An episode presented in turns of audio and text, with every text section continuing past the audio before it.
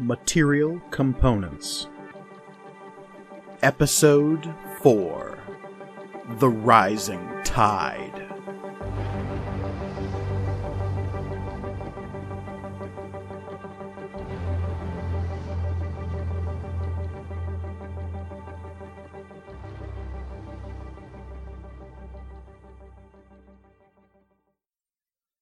Greetings and welcome to Material Components, the real play RPG show all about intelligent items and the adventurers who love them. I am your dungeon master, Mike Gorgoni, and joining me as always are my intrepid adventurers.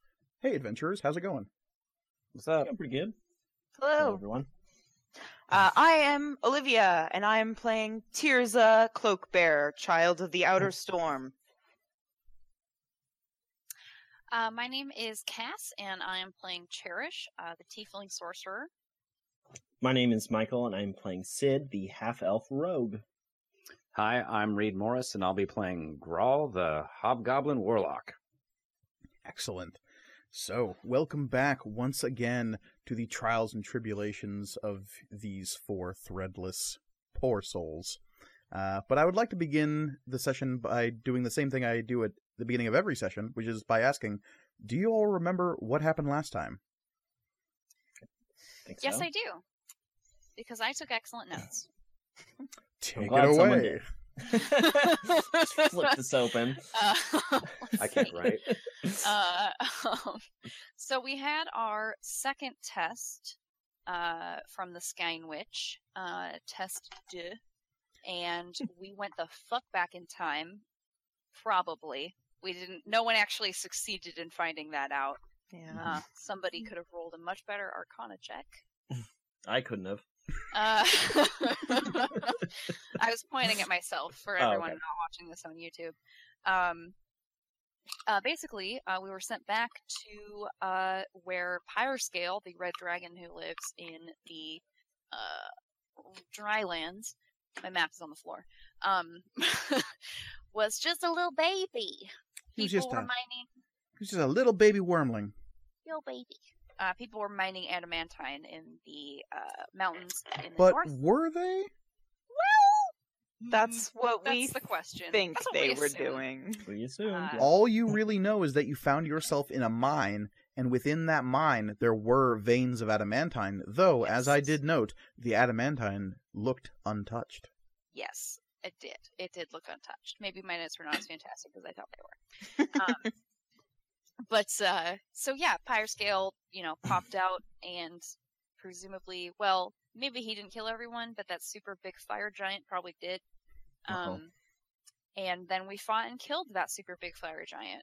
Uh, You did. I was very impressed. Yeah. without much help from the B team. Well, look, Valor showed Valor, up. Yeah, he Valor yeah, helped. He's Yeah, the he was only there. cool one. Well, because it, turned out that, as you call them, the B team. I mean, ugh, who? Would, why would you call them that?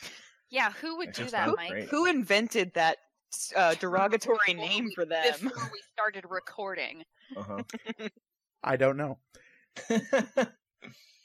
Anyway, the B team was, of course, also somewhere within this kill box of fire that you found yourselves in, in the charcoal pines north of the drylands. And it's there that you came across this crazed fire giant that, yes, you indeed did fight and kill.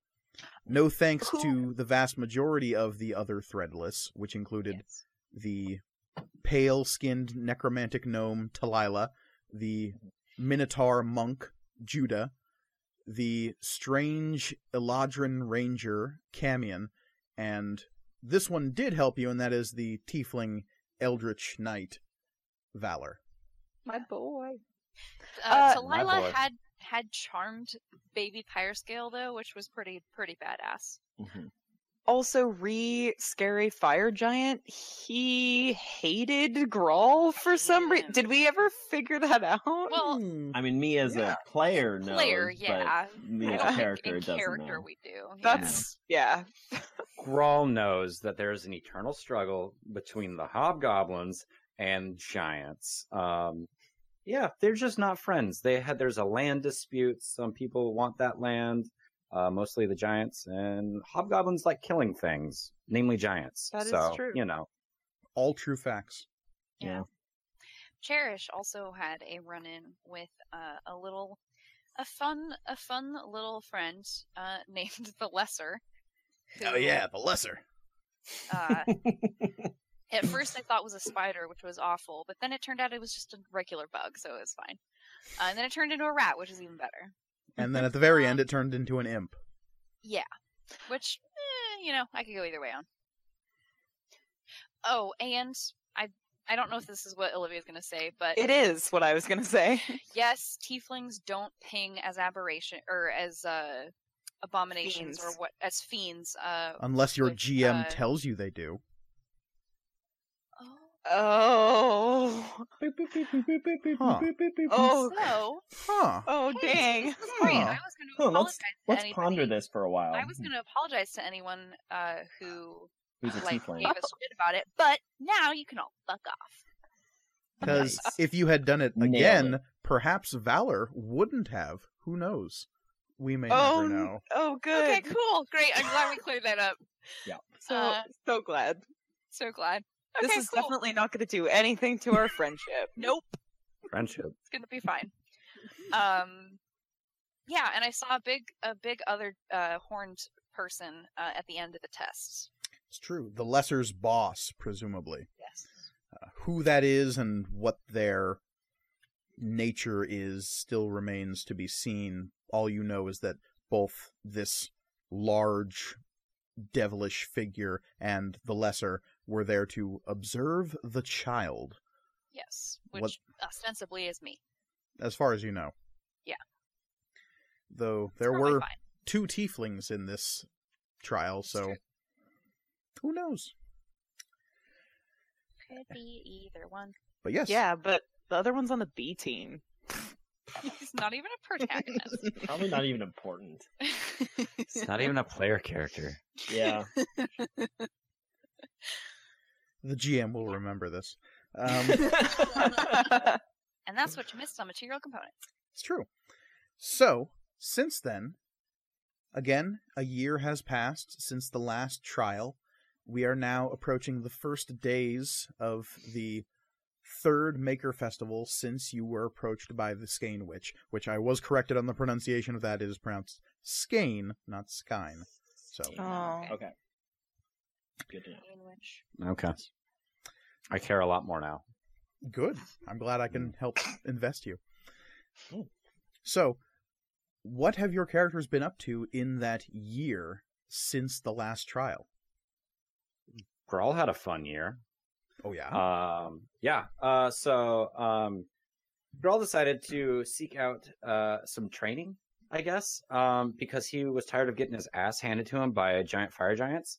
uh, so he sought the help of other hobgoblins in in uh, Stormhaven, and he found a a hobgoblin mercenary by the name of Brog. Um, yeah, Brog uh, basically told him uh, he would trade alcohol for training, and uh, Grawl's got some extra coins, so he paid for lots and lots of alcohol, and Brog uh, accepted. Uh, so they went to train every day, and basically the training was don't get hit. That was it. He would come out him with like a pole arm or a sword or what have you, and whoop Grawl's ass and just yell, "Don't get hit" all the time. Grawl didn't like that. Um, Grawl feeling like he was getting the short end of the stick when he was actually getting the long end of the stick very often. Um, uh, jokes. Um, uh, got mad at Brog and lashed out with like magic and stuff like that, things that uh he wasn't really supposed to do. Um, so Brog called the training off, and then the next day uh came back with some extra stuff and uh started doing his own magic-y fun fun stuff. Uh, Turns out the challenge Brog level. was magic too. yeah. We all Brog was magic magic the the whole. Everyone time. but me. You might have some magic. magic was the frog we made along the way. No. Sid, you are wielding a magic talking sword named I mean- Storm Piercer. I guess Well- we put it that way. Yeah. but in that in that sense, then everyone is magic. Oh, Just like real life. Oh, oh, So yes, Grawl, your training with the mysterious mercenary Brog ended abruptly as that uh, particular mercenary just one day up and didn't show up. Yeah, it was kind of sad. But like Grawl's used to being on his own, so it was kind of like losing a little bit of a mentor, but at the same time, he didn't feel like entirely bad about it. Um, so instead, he decided to pick up a quest uh, from a local like guild board and saw that uh, his his buddy Valor was hanging out uh, at the same guild board, and the two of them decided to go on a little adventure into uh, the nearby woods to kill boars for a uh, one of the feasts. Um, yes, they were in the woods killing boars. Again, Nothing XP. better than this. And of course, that adventure ended with the two of you overcoming a an eruption of dire boars. It seems as though mm-hmm. the dire plague of the Eastwood has spread much closer than anticipated. For the woods just outside of Stormhaven should have been a safe place for the creatures of the woodlands, but the tidings that Grawl and Valor bring back to the city would have people believe otherwise. Yup. We overcame. It was awesome. I learned how to use Misty Step. Don't get hit. It's it, uh, leveling up is great. You should Yeah. do it more often. It is really Yeah. nice. All right. Uh, Sid, what was your Hmm. year like? Um, so um, I continue my training with um, the Genasi um, swordsman, who I named Cesario. Um, he, uh, uh, Cesario works for the Bards College, um, Bards Guild. Guild. Thank you very much. It is not a place of Um, learning. You have to be no. accredited to join. Right. Um, and so basically what they do is they sort of, they kind of like are bodyguards for like show, like traveling shows. Um, I think Mike, you talked about like rival, uh, like guilds or something, like disputes. Your life with kind of thing. Cesario is one of the epic undertoned roadie. You are there behind the scenes in the darkness of these grand Bards Guild shows, but never attracting attention to yourself because you're the ones keeping the fans back. You're the ones Yeah. making sure that no rival bands are trying to sneak in there and disrupt the show. Mhm. and you're also keeping at bay packs of marauding street artists because Mhm. this is Bards Guild territory. You don't go bringing your clowning and street performing to their Mhm. t- part of Stormhaven. yeah. So- Wow. This is classist as fuck. um, I think a revolution is in order. People pay good money for this. Not Yeah. Um, so so that's kind of like the general the the general gist of what I was doing. Um, however, uh, uh, one particular evening, I uh, picked a fight with somebody, as I'm known to do. Um, and you gotta uh, stop Judah- doing that. I mean, it's just so much fun. Um, and Judah, the uh, Minotaur monk, um, comes along. He stops the fight. Uh, however, the guards were still called, um, and they uh, arrest all three of us. We are thrown into a jail um, For a crime in- you did not commit. Y- Yes, in a way. Um, I mean, I'm I'm vaguely responsible. Um, Judah certainly did nothing wrong. Judah certainly did. He he did nothing wrong here. Um, uh, while while there, I discovered that the um, that the warden is like putting on illegal sort of uh, fighting rings between inmates. Um, and so I'm I- Sid's just like fuck this. I'm getting out of here. I try to convince Ju- Judah to do the same. Uh, however, he wants to help the inmates who are being treated unfairly, so he decides to stay. Sid just leaves. Um, but after he escapes, he feels bad about leaving Judah in there, especially Baby 'cause steps. It's, Baby steps. it's kind of his fault that Judah's in there in the first place. Um, so he went and talked to Cesario about it, and the two of them uh, basically expose the warden uh, and get him fired and uh, get Judah out of the prison. and that Hooray. warden definitely Well- doesn't swear vengeance and definitely won't be back. He will never be seen again. Mm-mm. Probably not. Uh, yeah, and that's that's pretty much what I've what I've been doing. All right. What was Cherish's year like? Um, it was it was pretty good. I mean, it was pretty good. Um, uh, she was kind of uh a little more freaked out than one like than before. I guess after the the second trial. Um, the Wh- whole After the first trial, you mean? no, the second one. You're more freaked out after the second trial than the first trial? Well, I'm not sure freaked out is the right word, but just like she's like, okay, like I'm more desperate to know what's going on. Hmm. Like, like this whole the lesser thing. Like she assumed the lesser was talking about her, Mhm. and like all this fire stuff, and her mom and Kania and all this stuff. And so she, like the day after the test, she writes a letter to the old mage, um, and gets and well, not an immediate response, but pretty close to it. Um, and uh, Zenerva is like, "Hey, I didn't realize that your whole ish was like extra planar. That changes stuff." Um, and offers to teach her personally, more or less. If I may. Yeah. Hey, I didn't realize your whole ish was like extra planar and stuff, so I'm totally going to agree to train you. Like Just that. like I'm pretty sure, yeah. Just like that. I'm pretty sure it was word for word. Huh. Thank you so much. You're welcome. That probably sounded really bad. Um, okay. So, um, oh that's gonna get me through the rest of this week. Uh, um, so, uh, Cherish learns some stuff about the valley that I'm gonna mostly keep to myself for now. Um, but kind of uh, stuff that is relevant is um, there are these things called realm scars that are openings that pop up in the valley to uh, other planes. Uh, and that is probably how Cherish was smuggled into the material plane.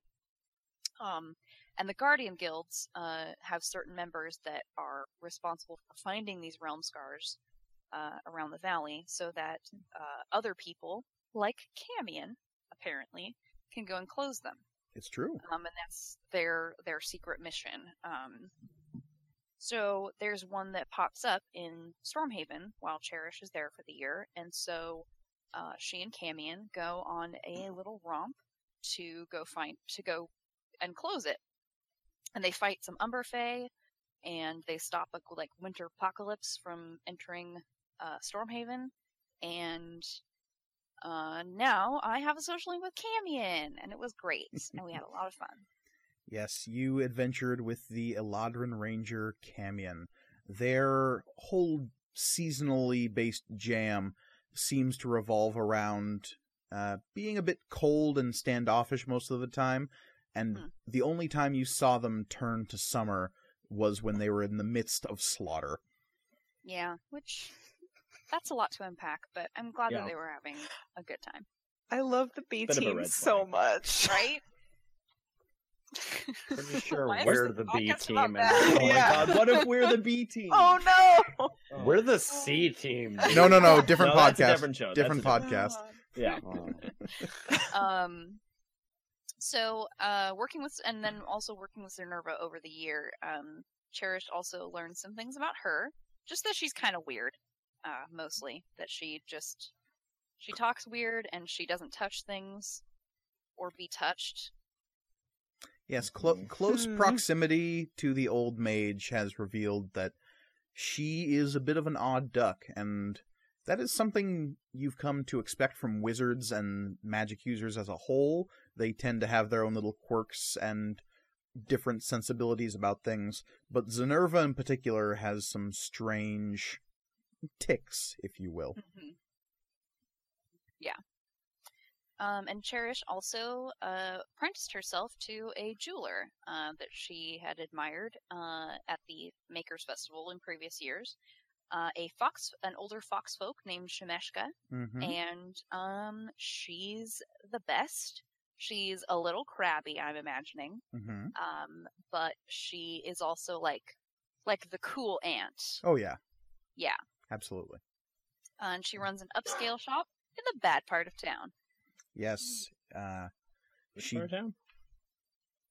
in Night side, which is the shadowed part of the eastern side of Stormhaven in the shadow of um, of the of the old Haven wall. There is a, a shadowed part of town, which just on the outside of is the beginnings of the Eastwood, which is where Grawl and Valor hunted their boars. But there is a small cliff face on the edge of Nightside that looks out over this wide expanse of forest. But it is near the edge of that cliff face, overlooking the very edge of the city itself, where this old foxwoman makes her abode and creates pieces of specialized jewelry for um, indiscriminate I'm sure it's fine. Yes. She produces it to only the- the highest quality of goods. Yeah. It's Damn. probably yeah. It's I don't probably even go- nothing. I don't even go to Nightside, so that's saying something. It's dark there, spooky. So, last but not least, Tirza. How was That's Tirza's me. year? sad. Tirza just has sad years. When she's not with you guys, she's just not having a good time. Um so as as the last episode ended, for all of you people who are binging, uh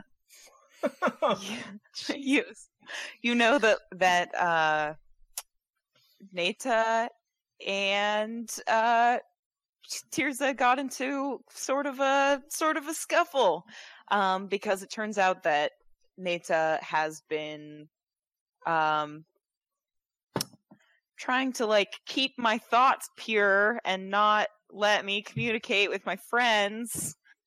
Um so I had been writing le- a bunch of letters to all of y'all uh the past year and Neta has been not not letting you receive them. Um so we have have a big old big old fight and then Neta tells me um tells me a story about why she has stayed with the Jarashir and why she left adventuring and why she does the things she does. And Tirza even though Tirza is so so 13 year old righteous rage mad can't help but understand um and she yeah she forgives Neta because Neta is the closest thing to a parent that she has um and continues on with her last her last uh, year of the Hajj tree. With Neta um, who is now, uh, Mike, you said keeping the influence of the Scaled Council to a minimum. Does that just mean like Yeah. they're not involved at all? Mostly it means that Tirza's time in Pashbari, the last of the four Bari villages out in the drylands, is a time of not disconnection from the Jarashir because you're still in the community of the faith, but it is a disconnection from the high standards that Tirza was kept to for so long because of your forge bond with your augur, with this holy relic. Yeah, that's kind of kind of how I was how I was thinking about it. Um, probably way less uh, like duties as a religious figure, and more just like being a kid. For the Um, first time in a long time, Tirza is allowed to just be a child, essentially. Yeah. And while she still has responsibilities among the Jarashir, because within the Bari there is no one who doesn't pull their weight. It is a community that keeps to itself and as such has needs to be self-sufficient. Yeah. yeah. Um, and makes some other friends who, Mike, because I just came up with that, I'm gonna send you their name. Okay. Um, she also runs into the last member of the B team, Talila, who I don't know why she was there because Tirza is super creeped out by her. Um, You have every right to be. secret. It's actually Olivia who's super creeped out by her. Uh, and during during this time that she is here, uh, Tirza manages to convince her to not um, start an undead rising situation. Look, she Like- was just bringing the corpses out for a good airing. That's all she wanted to do. Maybe a little dance. Yeah. Listman just did the thriller, and so did Cass and Reed. I do not stoop to such. oh no! Low hanging fruit. Yeah. Yep. Um. So yeah, I just completely ruined Talila's fun, and now Tirza's like, "Great, I have a social connection with her, and we can never speak again." Haha. I will say one of the people who you made contact with over the last year was from an unexpected corner, and whether or not you realize the connection to this person by the end of the year, I'll leave to you.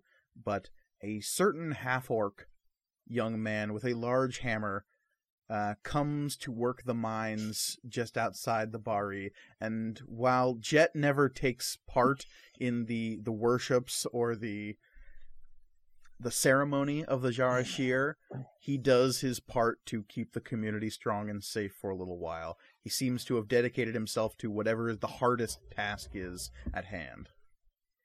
D- uh, does he ever say his name to me? Because if he does, then Tirza is like, "Oh my god, you're Cherish's boyfriend."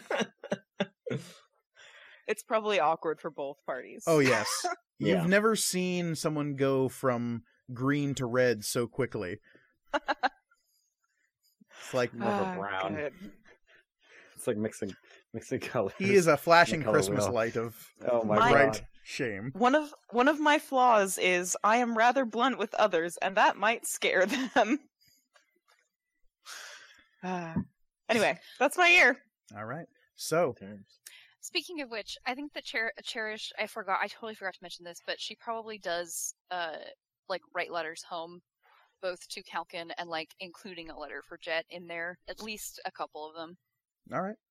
I haven't forgotten about him. All right. Well, neither have I. I'm sure it's fine. it's good. It's fine. So, after a year has passed, the four of you have become stronger and better equipped to deal with the world around you. You know that soon enough you will face the third trial of the Skane Witch, though in the time in between you have gained your fourth level. Way to go! Yeah. Yay! We did it. I am less sure- squishy. less squishy indeed. Only slightly. On top of that, your bond with your forge bonded item has again increased. You can now use their skill abilities four times per day. Way to go. Sweet. And all of your forge bonded items are now capable of more complex thought and feeling. They are better able to communicate what it is they feel and need, and they are also better capable of observing the world around them.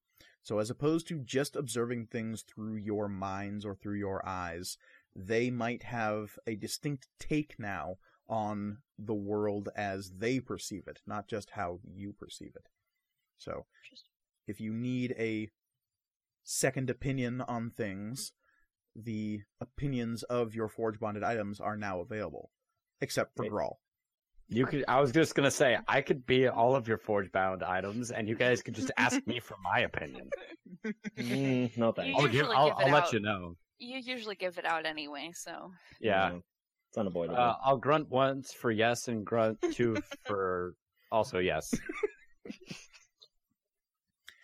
So, yes, on the first day of this year's Maker Festival, where do you all find yourselves? Um, I have mine ready, uh, so I'm just gonna go.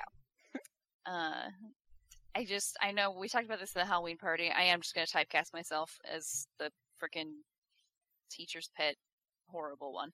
Um, So Cherish is probably helping Shemeshka set up her her stuff. Mm. Um, uh, I'm sure that Cherish has made her own stuff over the year, but I'm not sure if she's like, she's probably not gonna be like, oh, I'm selling stuff at the Maker Festival because she's like, uh, you know, I'm gonna be KO'd on day three, so it's like not really that. It's not really or day four, so it's not really worth it. Um, but she's probably helping Shemeshka set up uh her stuff Okay. wherever it is that she sets up her shop. She sets up her shop at her shop. She has a shop. She doesn't need to set up a booth. Unlike many of the merchants who stream into Stormhaven for the Maker Festival, those who have established businesses never bother setting up in the Dustwater district for a booth. They have a storefront. Oh, Mhm. okay. Nightside is an interesting district of Stormhaven in that very few of those parades of children happen on through this part of town. That's fair, probably. Um, So Shemeshka, when the Maker Festival is rolling around, at first she doesn't know what she, you're talking about, oh, and she has to be reminded that yeah, there's a yearly five day festival where kids wander around, and eventually she goes, "Oh yes, of course, whatever," and seems Okay. completely unconcerned with the Maker Festival. well, then, just kidding. Uh, Cherish probably like, you know, works at the shop for as many hours as she's, you know, been uh approved to apprentice there. I guess. Four or five a day. four or five a day. Um, and then probably heads to Omatep's shop actually Okay. to see if like I don't know, because she's because I don't know if, if Calcon's going this year, but You received a letter saying Calcon would be doing her usual thing out in the Dustwater district. Yeah. Uh, Grawl, Sid, Tirza, where do you find yourselves on the first day of the Maker Festival? Um, I think that I am. I, I'm sure there are like performances. Oh, yeah. and yeah. So I'm probably working one of those at the moment. Um, Okay. with Cesario. Trying to keep a low profile, but And again, Cesario is not one to keep a low profile. He is Yeah. this flamboyant air genasi with a bit of a, a roguish grin and an eye patch. He always has this short sword at his waist that he never draws, and mhm. always seems to just like bat people over the head with the sheath if he ever needs to. But he's constantly attracting the looks of ladies as they're wandering past, and you're never sure if he's blinking or winking at people. Again, the eye patch makes it very difficult to tell. it's very hard. Either way, it's very charming. But as he's just leaning up against one of these railings, he'll look to you and say, Sid, my boy, why don't you just go? Go. Just give me a perception check. Oh God.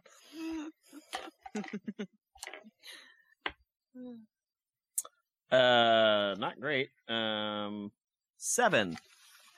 He takes you by the shoulders and he says, Sid, my boy, one day you will know of the finer things in life wine, women, and song. Today, though, today is not that day, and I'm going to need you to just walk on, my good son, walk on. Um, do I do I get the hint? I mean, you don't know what the immediacy of him telling you to leave is, but you get the hint. He's telling you to leave. it's like, eh, uh, okay. I don't really have anything to do. I guess I'll just kind of look around. Uh, It's the Fuck. Maker Festival. I'm sure there is thousands of things you could be doing. yeah. Okay. All right. Well, have fun doing whatever you're, or whoever you're. I gotta go. Bye. and he laughs, and as he lets go of your shoulder, you see his arm literally in the same position just swoop around and grab the shoulders of this woman who's clearly been making eyes at him this whole time that you were unaware of. So smooth. God damn it. She's so also cool. wearing an eye patch on the opposite eye from him, so they're meant for each other. They're soulmates. Yes, and as Cesario leads his pirate queen away, where do you head? Um, I guess I'm just walk. I guess I'm just kind of like checking out like shows, see if there's like any circuses, like any kind of like feats of like acrobatic. Uh, uh, I don't know. Um, sort of Cirque du Soleil kind of weird things. Okay. Yeah. Cool, cool. Grawl, where do you find yourself at the beginning of the Maker Festival? Uh, Grawl is chasing a small street urchin who has uh, nabbed his coin purse off of his belt. Um, Comes He's- full circle. yeah, well, um, he's trying not to Eldritch Blast the back of this child's head, um, although he wants his money back. So Baby steps. yeah, baby steps. Yeah. Um, which you know, for a street urchin who is like a third the size of him, y- thinking in baby steps, this kid should be really slow. He's not. Give me an quick. athletics check.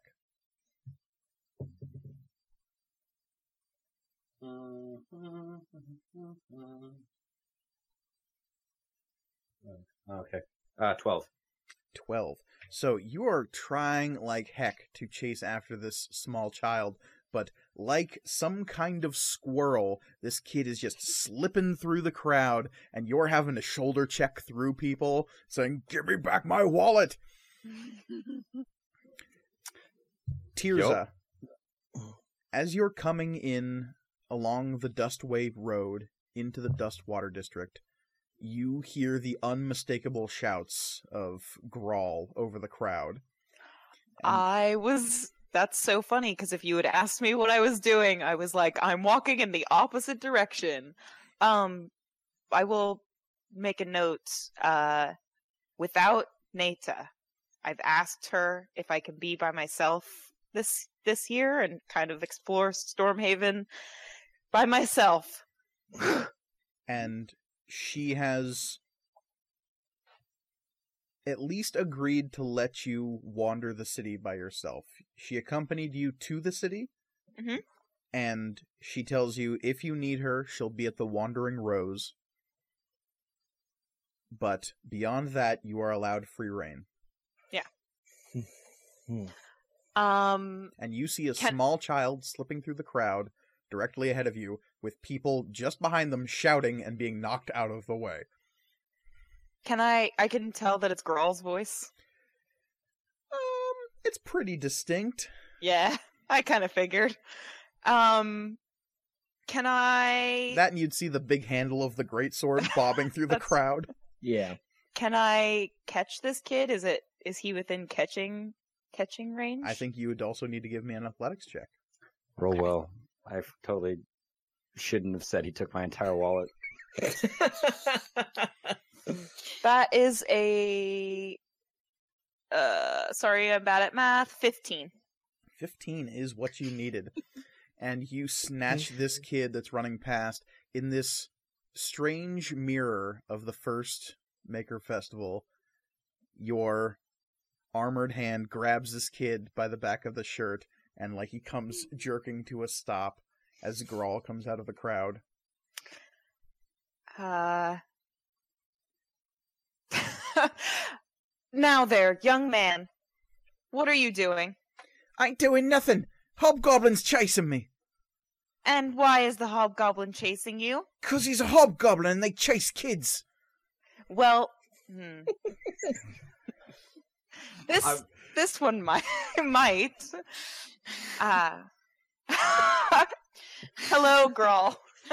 Uh, uh, he's so fast. He's so fast. Tirza, how old are you now? I am 14. All right. Grawl, Tirza seems to have gone through a little bit of a growth spurt in the last year. She has sort of bulked out a little bit, grown taller, and that little 12 year old you remember staring you down as you tried to chop an old man to pieces is standing for you, a bit more grown, a bit more confident. So, if I was to have to kill another old man, she, she would understand now. She has she understand where I'm coming from. Um, okay. Uh, uh, I'm kind of winded from this. Uh, was not expecting to exercise today. Um, yeah. Uh, Grawl will say like, The punk took my money. Give it back, or he's gonna be two punks. Didn't take nothing. He's lying. He's a hobgoblin, miss. he might be a hobgoblin, but he's not a liar. I'd like you to give him back his coin purse. I'm gonna need some kind of persuasion roll. I can fucking do that. Oh man. Hmm. That's a one, isn't it? it's not a one, but it's a two. Uh, oh, but it makes it becomes a six. Okay. Um, the kid uh begins to shout, "Help! Oh. Help! I'm being kidnapped!" And people in the crowd begin to turn and look at the two of you. Ooh. Uh, Grawl. Uh, and I, sh- I think I kind of hold him out a little bit from me and go, uh, take what's yours and let's get out of here. So uh, I'm gonna take the child by the scruff of uh, no, scruff of his that's shirt. not what I meant. No, no, no, no, no, no. I got this. I got this. Um, let's see here. Take what is yours. Yeah, I'm gonna try and intimidate this fool. Kalima. Yeah. Um, let's see here. Oh, grave Ooh, ooh. Okay. Yeah. Plus five is is twenty four. Okay. Twenty-four. What? I'm gonna try and intimidate this fool. Oh, yeah. Um, Yeah. All right. So you grab him by the opposite shoulder that Tirza has, and as you just lean down, your pale face getting in real close, and you leer at this child and just snarl, "You might want to give it back." And Tirza, you see a small puddle forming at the base of this child. No. Oh. He also stole my water bottle. And with a shaking hand, the kid holds up your wallet. I take it and then I pat him on the head. and he just sort of lets out a small meep and as soon as you let go he like tugs away from Tirza and scampers off into the crowd Oh. Oh no, I was gonna give him money. Don't give him money. He tried to take mine. I know, Um, he needs it. No, that'll be fun. As he's yelling away, I'm gonna yell at him. You're lucky I wasn't hungry today. Oh no! he doesn't mean that. I super mean that. Grawl, this is how stereotypes start Yeah. and also, that's so mean. what if I'm that had been one? baby Sid?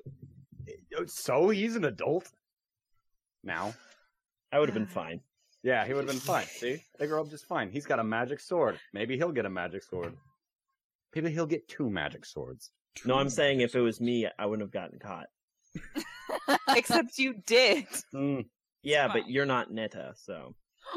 oh, shit. All right. Damn. Okay. Hi, girl. It's good to see you. mm,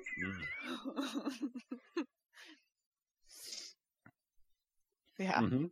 yeah. Grog just goes. Yeah. "Mm." Uh, what do you what what have you been doing in the city? Um, I was chasing a child. You stopped the child. I got my money back. That's what I've been doing. Verbose as always. Uh, Hmm. are you on your way to find the others? I was gonna go look for Cherish. I guess we're on our way to go find Cherish then. Okay. and that's what we do. all right so eventually at least 3 of you convene over at Duskwalker Import and Export established and you find that same strange sign that seems to have been made up of ripped up other signs plastered along one building. Tirza, if you're not going crazy, the location of this store has moved in the past year or so. But it doesn't look like it's moved, been like he's changed storefronts. It looks like it's just, You could have sworn it was on a different street. ugh. Thanks, I hate it. Cherish and Grawl, you're less concerned. You know that if you go looking for Duskwalker Import and Export TM, you eventually find it, and it's generally somewhere on the north side of Mason's Way, and it's just sort of one of those weird, quirky features of the city that, yeah, maybe it is two streets to the left next week, but you can always usually find it. Yeah. It's not. It's it's hard to miss. It's kind Yeah. of ugly, Yeah. even by my standards, which are low. And as you approach the store, you see that several long tables have been set up, sort of haphazardly out in front of the store. It almost blocks the road, but it's just like presenting enough gaps to where people can sort of worm their way through these tables. No cart traffic is getting through this road on this day, if Omatep has anything to say about it. It's as far into the road as permits will allow. and maybe farther. Yeah. Maybe a little bit further, yeah. Because it is as you approach, you see Omatep gesticulating wildly out in front of his store with an impatient looking man holding a clipboard standing in front of him. Oh,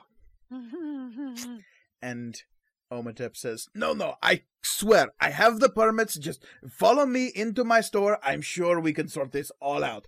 Uh, our head of filing, Alexander, I'm sure has everything worked out. If you will just follow my monkey into the store, we can sort this out, no problem. And um, Cherish probably uh just w- walks right up and uh like says hello to Omatep and hello to whoever the strange man is. Ned Sneedley, uh, public services director. uh, Ed. the worst. Um, what's going on? As Ned is being led away by a small black and white capuchin monkey holding one of his fingers, walking him into the store. Omatep turns to you and says, Oh, greatest thing! We are having a clearance sale! I am trying to clear ants out of the store, so while I do that, all of my objects are out here on the road. That's probably good. Ants are a big can be a big problem. Especially ones the size of dogs, yes. Mm-hmm. Understandable. Mm hmm So, yes, welcome, welcome to my clear ant sale. is, Is it spelled Is- clearance though? It is C L E A R A N T S. yeah, clear ants. Mhm. Um, is there anything good? That is a very good question. Uh, to answer Now I that wish I was there. I am going to Is- need my dungeon is Ned guide. Sneedley gonna get fed to some giant ants? That's that's my only question. It's the impression I'm getting. Yeah. Honestly, I came over here to try to convince him to go into the store. It's not not going to happen. So, what I'm going to do with the handy dandy dungeon master's guide is roll on some magic item tables, and we'll see what you find outside of Duskwalker Import and Export TM. And of course, you can find the list of strange and curious magical items that I have made up myself with the help of some lovely people on Twitter over at materialcomponentsrpg.com slash Duskwalker. But for now, we'll just stick with the book. We need a shameless plug graphic to just appear on the screen. Just a star wipe on under the screen. Yeah. screen. The rotating 3D cube from That's PowerPoint. There we go. God. All right. So, a couple of things catch your eye, Cherish, and you are Mhm. probably inspecting a few of these as Tirza and Grawl approach. On one table, there is a long rack of weapons that are sort of similar to some of the things that Calcon has made over the years, but of a strange and unique quality all their own. Because while. Mm-hmm. Calcon creates some very fine masterwork weaponry, none of it is of a particularly magical persuasion. Yeah. These items, though, these items are something special. Because you see two different weapons.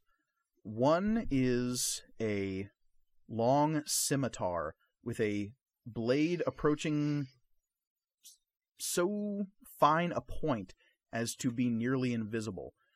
Mhm. You can see it held up on a rack, and it appears to be about half an inch off the rack. So, like, you need to lean down and really look at it from an angle to see that the blade actually does keep going that inch, but from directly on, it looks as though it's almost invisible, a quarter of an inch away from the blade. Damn. Buy it. I want that scimitar. Get two of them. Tirza's Bogo, right? birthday is coming up. No, it's not. The other weapon you see is a long handled hammer. The hammerhead itself is crafted in such a way that it appears to be an angry dwarf's face. And the mm. beard forms the hammerhead itself, and the back end of the hammer is just a scowling dwarf face. But. The metal that the hammer is made of is distinctly familiar, as Grawl pointed it out during last year's trial, and that is adamantine. Ooh, So Smash this, stuff. this Do is it. a very good looking hammer. dang. The last Uh, thing on this well. table that Mhm. you inspect, and at first you do not believe it is a weapon of any kind, but as soon as you lay your hands on it, the magic inherent in this staff lets you know otherwise. Because as soon as you touch it, a small ripple of flame runs across the length of this staff. And you can see that the head of it is a blackened charcoal wood that is very familiar. So it looks as though this is a staff made from some kind of petrified or burnt out tree from the charcoal pines that has been imbued with dragon flame. Damn. Because I was gonna say, unless any of this stuff is a dagger, a dart, a sling, a quarterstaff, or a light crossbow, I can't use it. But it sounds like this is a staff that I can use. How much does it cost? Probably a lot. Uh, there is As no we all- price tag, No. but yes, Grawl and Tirza you approach. Cherish, hello. Oh my gosh, Tirza! It's so good to see you. It's good to see you as well. I'm about I've missed feet. you. I missed And- you too. And Grawl's here too. I Oh, I brought yeah. them with me. I'm standing on the other side of the street, leaning on like an alleyway corner, waving. Oh. Um, I almost asked what brings you to Stormhaven, but that's a dumb question. Um.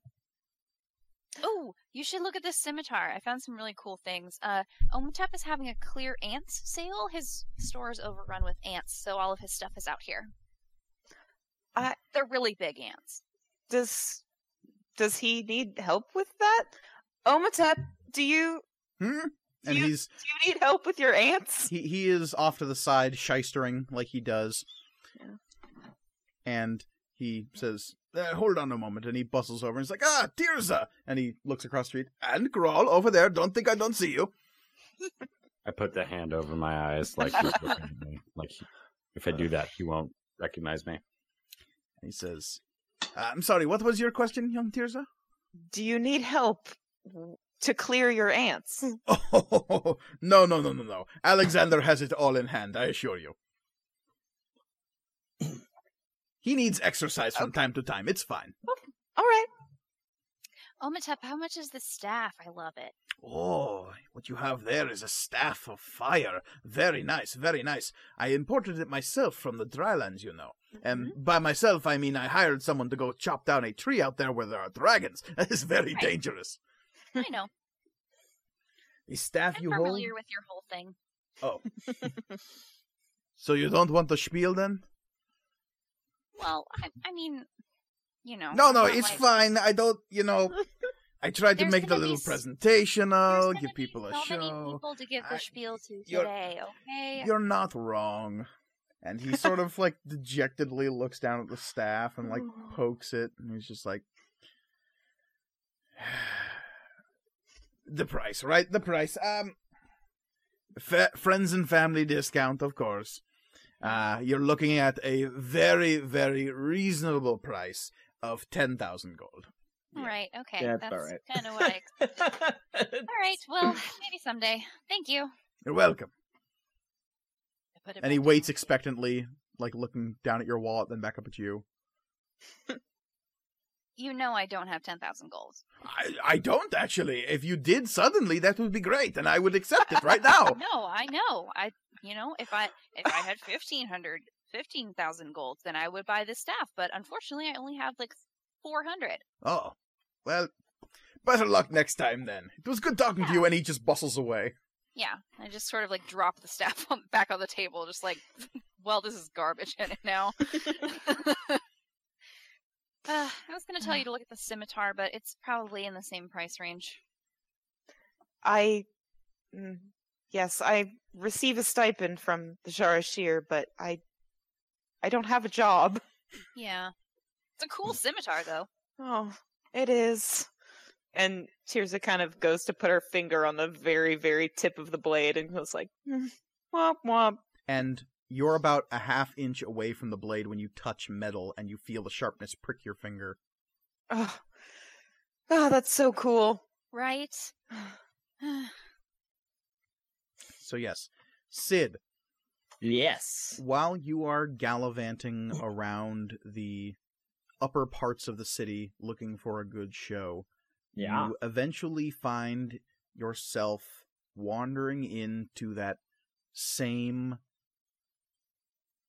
courtyard, not courtyard, town square, I guess, for lack of a better term, that fountained area where you inevitably find yourself at the end of each of the trials.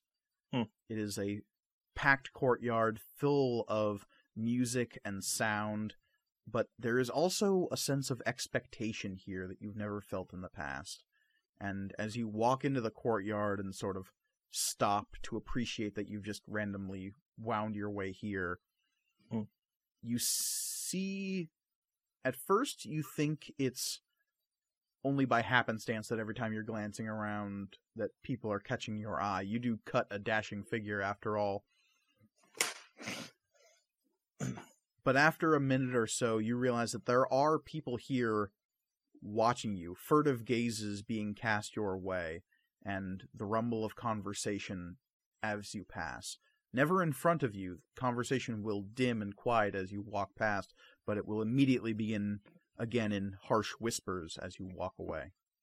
Uh, don't like that. Um, uh, I I don't have a cloak, but I want to like, I like, actually, I don't even have a scarf. Damn, I need something to cover my head. I'm gonna go buy a cloak or a scarf or something. I don't, I don't really want attention. Uh, so I'm gonna go try and find something to cover cover my my head. Okay. Walking out of the square, a woman grabs your sleeve as you're walking out. Ah. Let let let go, please. Do I do it? Can I I'm- help you? I'm, I'm sorry. I just I I need to know. And she glances back, and there's a couple of other women on a corner that were clearly watching this conversation. And she says, "You're one of them, right? One of what? The uh, the ones that get taken every year." Are you talk? Well, like like the threadless? Is that what you're talking about? Oh, is that what you're called? Well, I don't know. What are you talking about? It's just what have you heard? Well, that there are rumors that every Mhm. year a, a, a group of people just appear here in the square at a certain point in the festival, and everyone seems to be talking about how they disappear, get taken, something no one quite knows. But it's been happening for a couple of years now. Can I tell you a secret? Yes. And I lean in. I'm one of them. You want to know what we do? Yes. We go. Well, actually, this is not a great setting. Let's uh, actually no. Let's. Is there uh, some place to get food? There's probably a small cafe nearby. Oh, perfect. Um, and I start. For what? Uh, and I start. I walk. Sorry. Who? Uh, yeah, I walk over. and like, well, basically, we're kind of a big deal. Um, maybe a minor celebrity, you might say. Uh, I don't say that, of course. I let my actions speak. And, you know, actions are louder than words. Uh, and we are summoned um, to uh, accomplish great feats of, of strength, skill, um, of cunning. Uh, Sid, why- basically, what I want to know is how much of the truth do you tell this woman? I think that Let him role play, Mike. I, th- I think that he. Got to get to the trial. I think that he's kind of making it a little bit more. I mean, it is fairly dramatic. We literally fought a, a giant, but I think he's. Um, I think he's making it ev- uh, even a, a bit more hyperbolic. He's being a bit more hyperbolic, yeah. Um, but there are definitely kernels of truth in there. If I may, you're getting a little ember light on the story. Y- yes, I'm drawing a little inspiration from various from various stories of of Horatio Emberlight. Yeah, definitely. Were there in fact two giants?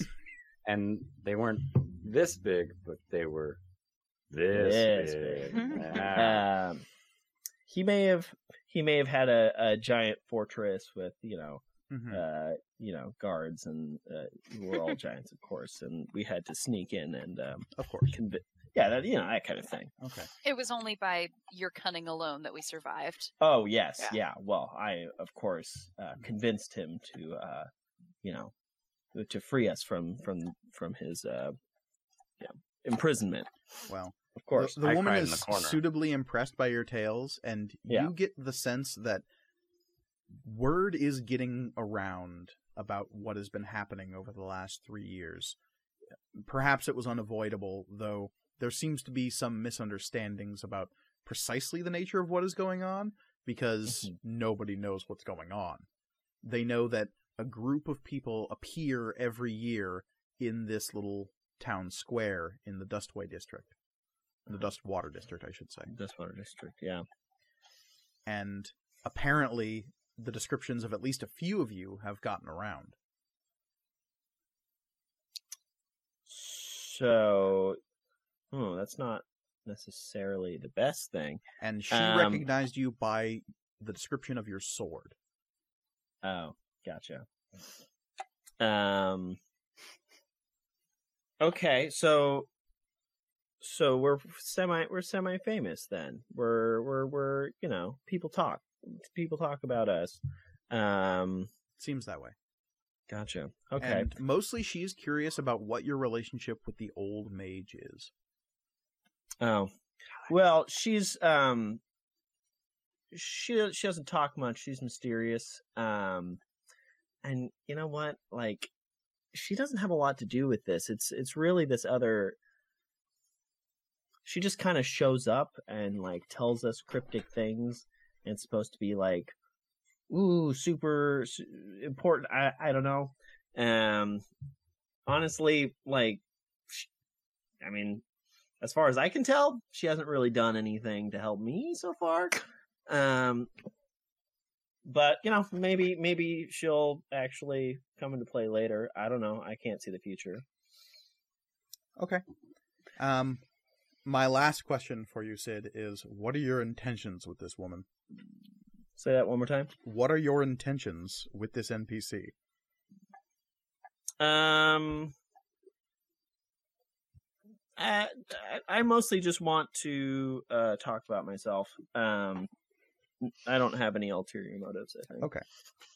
I mean, Except the, for the- talking about yourself. the motives don't have to be ulterior. I mean, she That's seems true. to be into you. Yeah, yeah. Um, I'm just not not really looking for anything at the moment. No so, romantic uh, dalliances. All right. Fair Yeah. enough. Well, the first day of the Maker Festival passes with little aplomb. There is a great amount of fanfare and uh, pomp and circumstances. these parades of children are wandered through the Dustwater District, Mason's Way, Green Terrace, Old Haven, and Hall Hill, though, again, not through Nightside. Fair. And more than once, the four of you see that really special moment when a child will scurry towards a, a storefront or a booth where some item will call out to them, and those blue gray sparks of energy will leap out between the person and their soon to be forge bonded item. It is something as natural as breathing here in the Tempest Rest Valley, and it's sort of bittersweet for you, Grawl, seeing all of this, and constantly you're reminded of that harsh, brutal moment in your childhood where that piece of scaled armor called out to you behind that grated barrier in the bulwark of bone, and you were repeatedly told no. All sad. Debating whether whether or not Grawl wants to start talking very simply. Grawl sad. No, that's not going to happen. Um, but the next two days of the Maker Festival grow more and more tense, both among yourselves and within the city itself. There is a sense of expectation about this festival that wasn't there in years previous. As you carouse with different people, meet with Omatep and Calcon and Netta, you begin to learn that rumors have begun to spread throughout the city of something happening. You're not sure what the old mage has done to quash or encourage these rumors. All you know is that there are people who are taken throughout the city and then returned to a very specific point the end of differing days of the festival. Reports of what is actually going on is varied and wildly inaccurate in some cases, though you do hear a few rumors that are increasingly close and troublingly near to the truth. Can is it possible for us to use these rumors to find the B team? They make themselves known pretty easily. In fact, it's not hard to make contact with them prior to the fourth day of the festival. The only Cool. We- one that is a little out of touch is Camion. You're not sure where they got to. Mm-hmm. The other one you don't know about is the unnamed woman who you've seen several times now at the end of each of the trials. She's She really was not having a good time. No, she's No. one of the ones that I was hoping to be able to find, but okay. All right. as you don't know her name or I mean you have a decent description of her. She is a middle-aged human woman, blonde hair, but it's tough to find someone in a metropolis like Stormhaven, Yeah. especially if that someone doesn't want to be found. Ugh. Mm-hmm. And as we move to the fourth day of the Maker Festival and the beginning of the third trial, I think that's where we'll take our break. Thank God. And when we come back, we shall have our trial. Yay! Greetings, my friend, and welcome to the street just outside of Duskwalker Import and Export TM.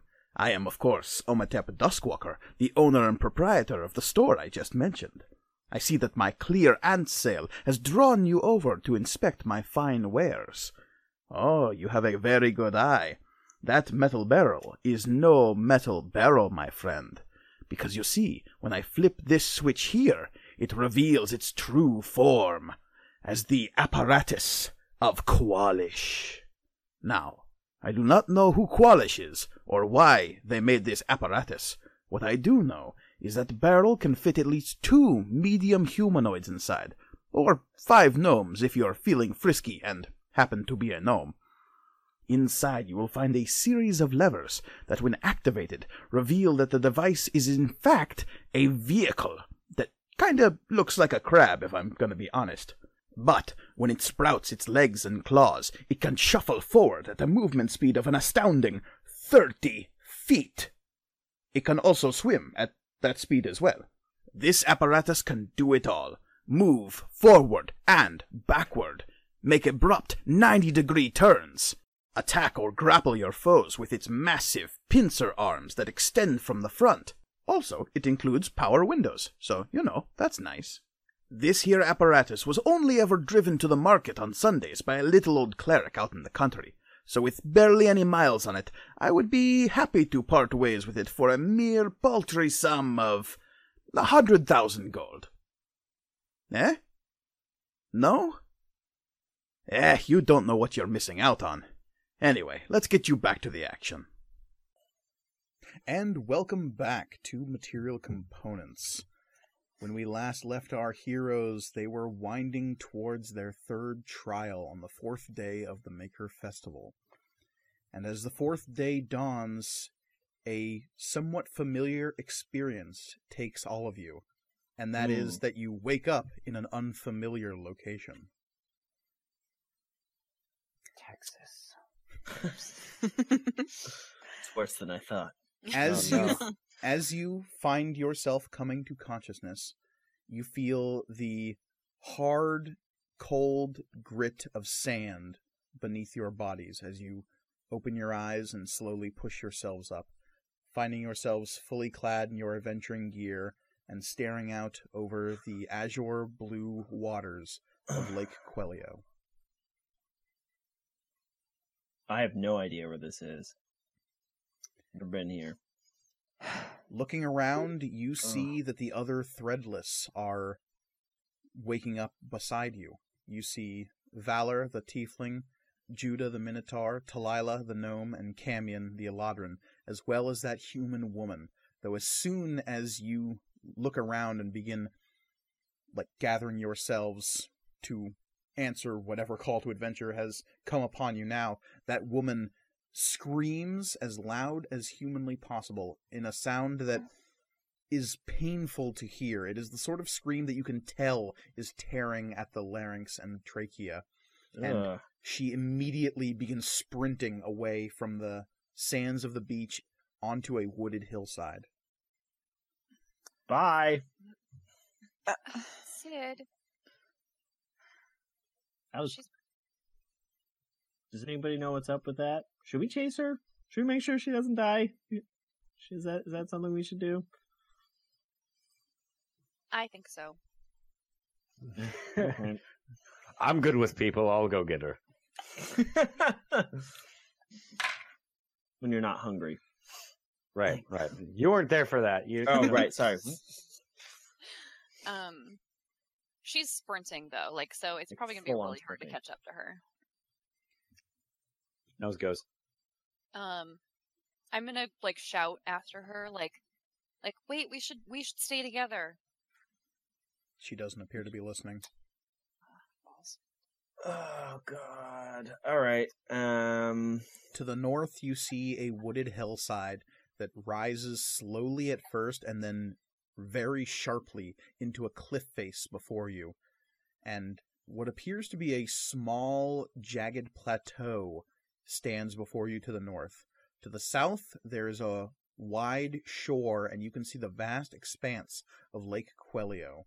Let us bring up the map now to show listeners precisely, or watchers precisely where I'm talking about. Lake Quelio is far to the north, at the very edge of the Tempest Rest Valley, right beneath the steepest portion of the storm wall.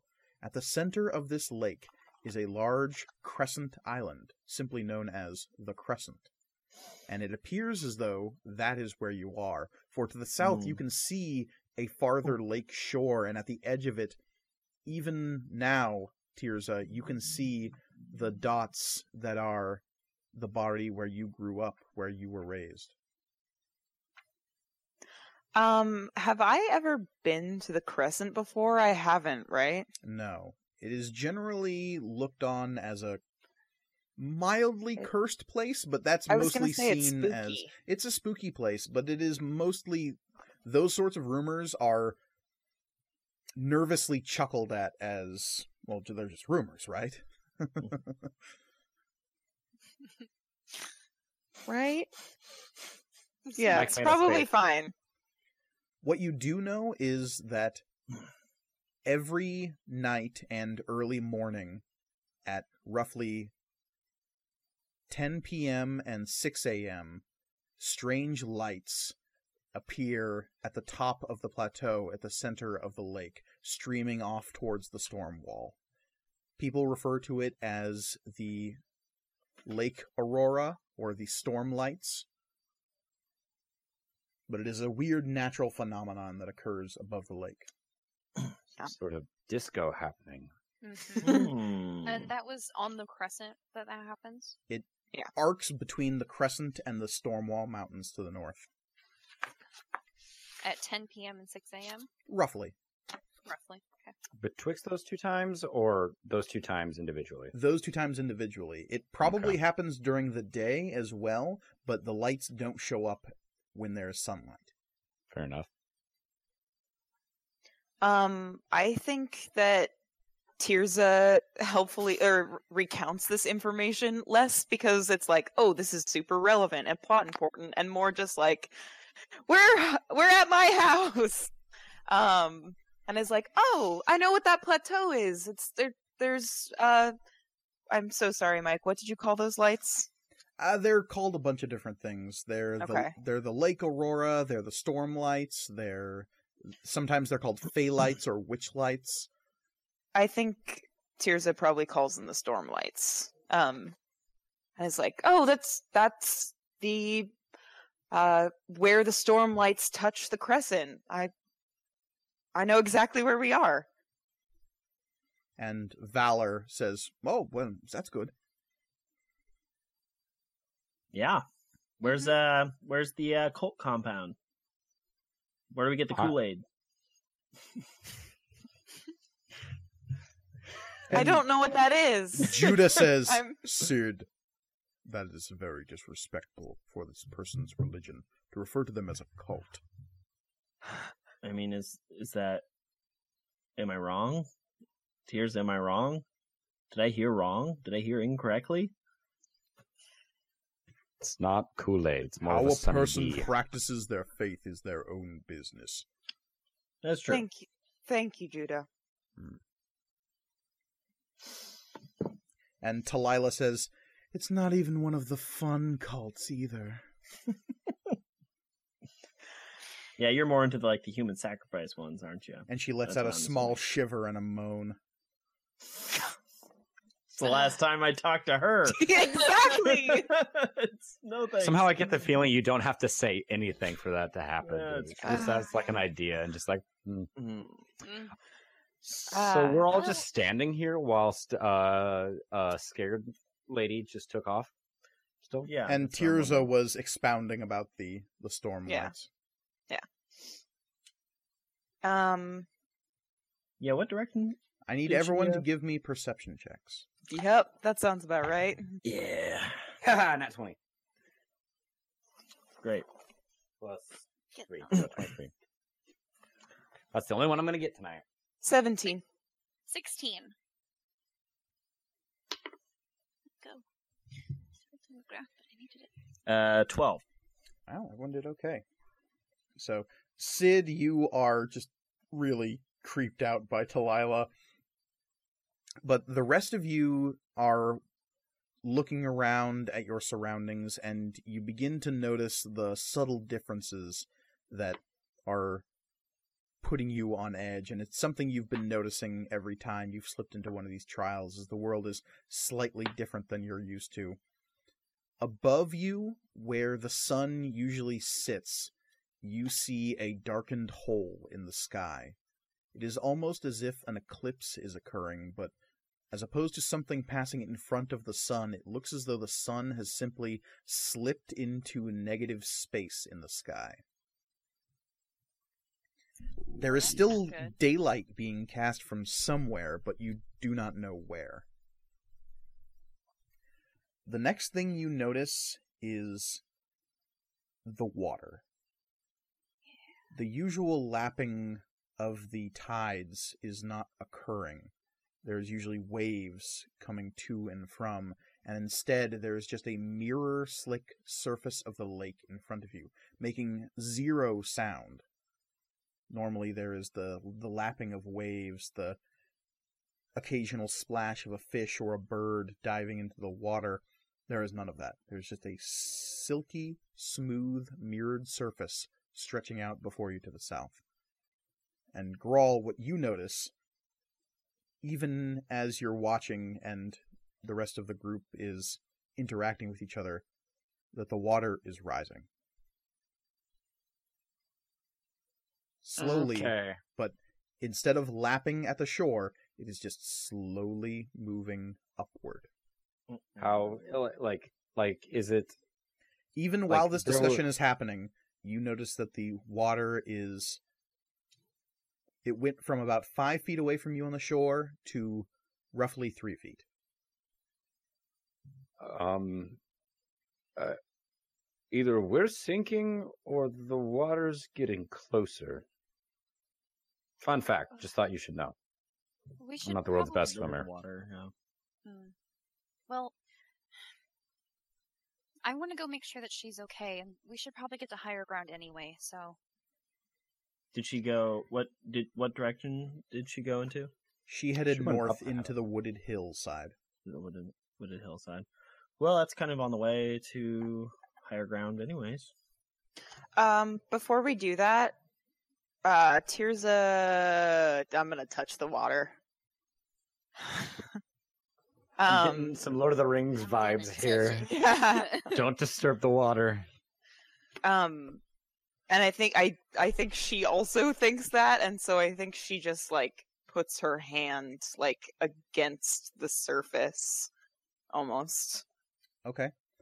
As That's not supposed to happen. as soon supposed to be like as that. you lean in towards the water, you can see that it is incrementally rising towards your boots. Mm-hmm. So even as you stand near the water's edge to get close enough to put a hand out towards it, it is slowly coming up the edge of your boots, even as you stand there. It is one of the most bizarre things you've ever experienced because it's still wet, it's still water, but it is moving at this uniform pace that is abstract and bizarre. And as you put a hand out to touch the water, you can see another hand coming towards the surface just underneath your own. Whoa. I get out of the water. Oh, go for a fist bump, dude. And as soon as you back away, this hand breaks the surface, and Why this do I keep doing What? this? hunched, fish faced figure rises up out of the water. And when I say fish faced, I mean it looks as though it has the head of a large piranha almost. Two large yellow amber eyes on either side, a huge split jaw full of jagged, sharp teeth, hunched, muscled shoulders ending in webbed, clawed hands. And it rises up out of the water, dressed in this shaggy, what looks like seaweed, and it lets out a hiss and charges you, Tirza.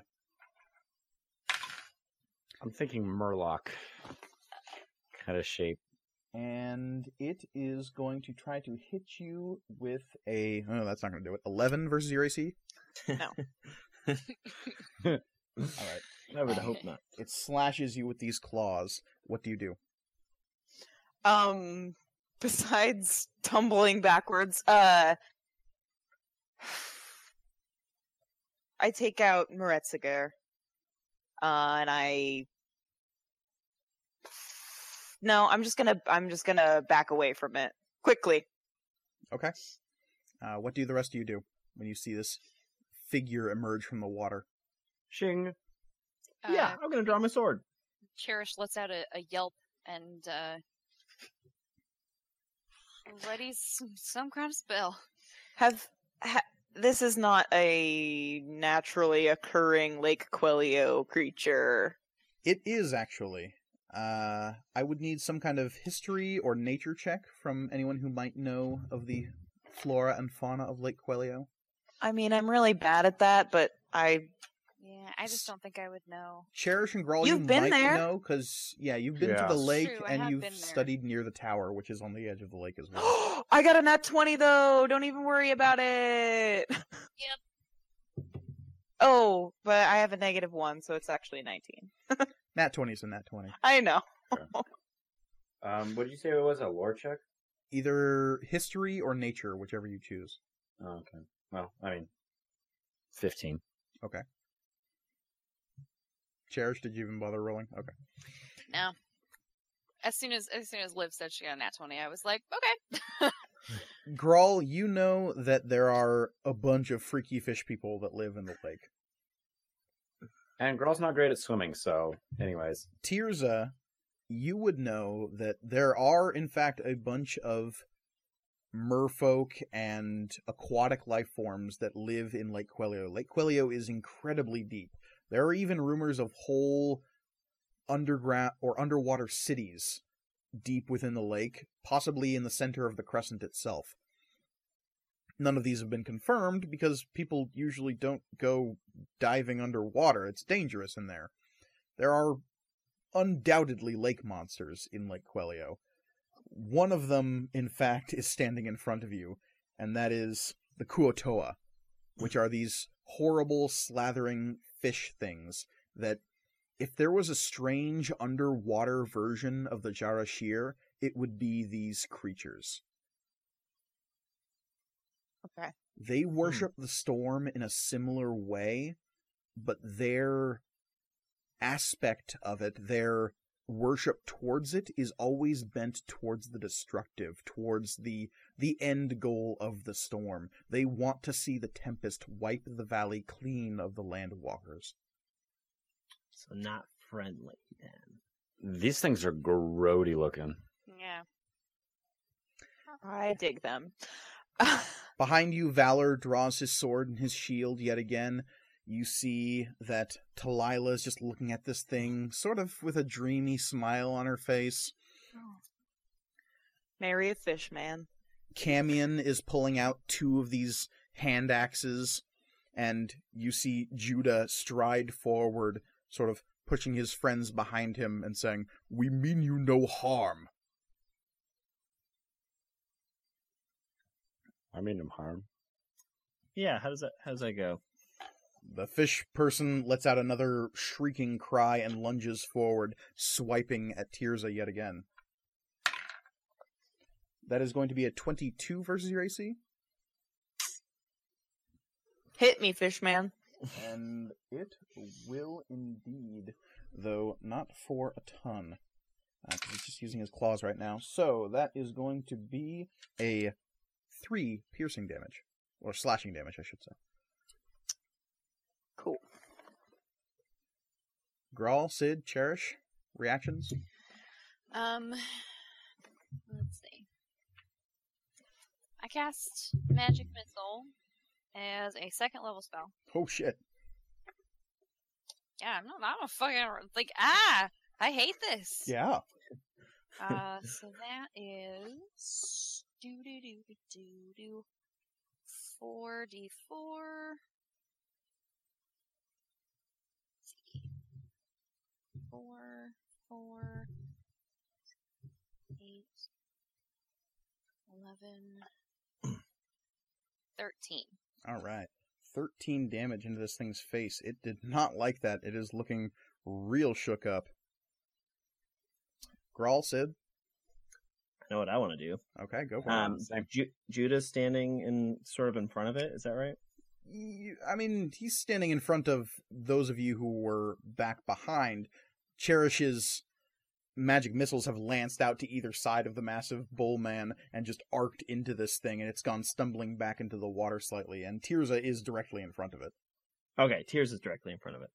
Um, can I run up behind Tirza and I want to like jump off of Tirza's shoulder and try and flip uh, over so I can be behind him? You'll be in the water if you do that.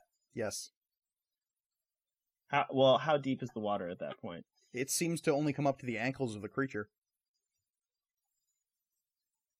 Ah, yeah, I'm gonna do it. Okay. Oh my! Give me an acrobatics check. Sure. Can I assist? As- Can I throw him? Spring him off of your shield. I I don't Well, need to. I just I- was wondering if that was a. If you had thing I set this up potentially do. beforehand, yes, you have no idea this is about to happen. Though. Okay, so our between year Sid. we we worked on this. Yeah, we worked on this one-two punch that we got. Sid, Okay. give me your acrobatics. cool. Uh, twenty. Let's see, what is that? Twenty-five. All right. So now give me a dexterity saving throw. Oh shit.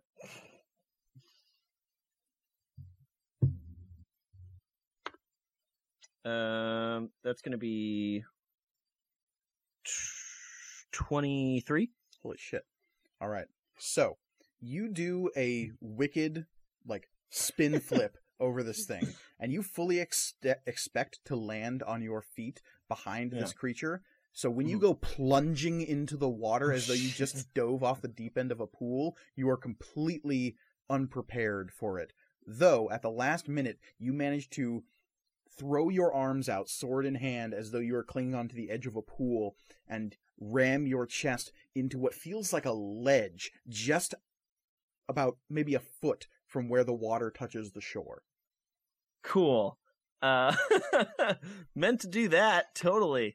Um, am I? So I'm behind the the creature right now. Yes, though you are up to your like pectorals in water. Right. Um, it. So I- have I used all of my movement at this point, or can I? Yeah, I'll say that was your move action. That was all of my. So I can't. That's I can't pull myself up. You can. It would just take your action to do so. Damn. Um. Just slash at his little fish feet. yeah, I'm just gonna kind of slash his little fish feet. Yeah, bring his face, giant gaping maw with teeth down closer to your face. Actually, no. I'm gonna. I'm gonna get myself up. Okay. Yeah, it's pretty easy. Yeah. Though, as your feet are struggling and kicking out of this deep water that is much deeper than it should be, you feel Yeah. something beneath you, just that passing of water as something enormous moves beneath you. Glad I got out of the water. I'm very glad. Uh, okay. Grawl, Uh, yeah, not not touching the water at all. Eldritch Blast, nerd. give me a spell Ooh, attack okay. roll. Uh, it's 19 plus my. I add what to this? Your spell attack Where does it go? modifier. Right. Uh, which is on. Your spell page it should be. Yeah, it's the sp- spell casting ability or spell attack bonus. Spell attack a bonus. Bonus. So okay, well, that's a that is a 24 then. 24 will in fact hit. Yay! And uh, all, all the good rolls out of the way now. I'm fighting. Uh, uh, one d10. Uh, six. Six. All right. Your Eldritch Blast, the crackling green energy goes slamming into this thing.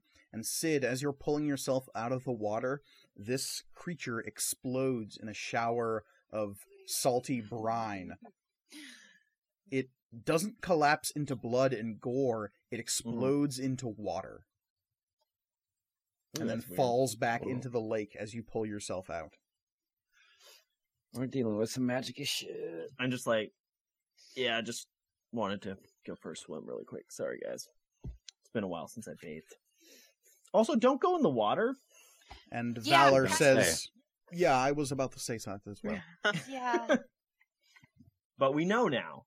So you're welcome. And even as you talk and pull yourself away, you can see the water is rising, slowly consuming the beach you are on. Uh, I lost you for a second, Mike. Were you just saying the water is rising further? Oh, yeah, yes. Okay. Yeah, okay. Uh, So yes, get a- I think a hasty retreat is in order.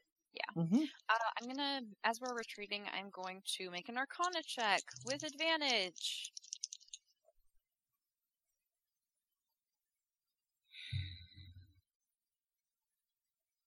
Doesn't Yes. sound like a Uh, good. no, it's a good grow. Oh, okay. Twenty-two. Damn. Damn, son, you And good. what are you trying to observe? Just general. Um, like, clearly there's well- magic afoot here. Yeah. Okay. So, uh, like the the water is rising very, I mean, sort of quickly and in a very strange manner that I know is not natural. Mhm. Uh, and that fish guy exploded into water. And this is another test. I'm not Mhm. sure why you rolled. Yeah. so- Well, You seem to be okay, putting I it all mean- together pretty easily. but you That's rolled well. 22. So with that roll, Maz, her whispered voice in your brain says, ah, "The pattern is clear now. Hmm. The next one will definitely be Earth-based." Okay. Kind of confirming what I had suspected. Um. Okay, I guess as we're running or hastily walking, whatever we're doing, Tactical Um, retreat. tactical retreat. It's it's a it's a it is a light jog away from the water. okay. It's not moving know- that fast. We're advancing to future victory. Um, like, oh, okay, so yeah, this test is clearly water based, got something to do with water. We're all on that the same page with that. Mm, Camion nods. Their skin has turned this icy whitish blue. Their hair is a pure white, and their eyes gleam with silver. that's cool. Um, with my history check from earlier, Mike, do I know where the highest point on this island is? Is it the plateau? The very top of the plateau. Yeah, I figured. I tell plateau. I It's weird that I totally brought up this plateau earlier because that's definitely the highest point on this island. We should definitely go find the other It- one, the other threadless, and then get up there. Is that the direction? Is that in the same direction that the lady was running? Yes, she seemed to flee up the wooded hillside, which terminates eventually in a cliff, which leads up to the top of the plateau.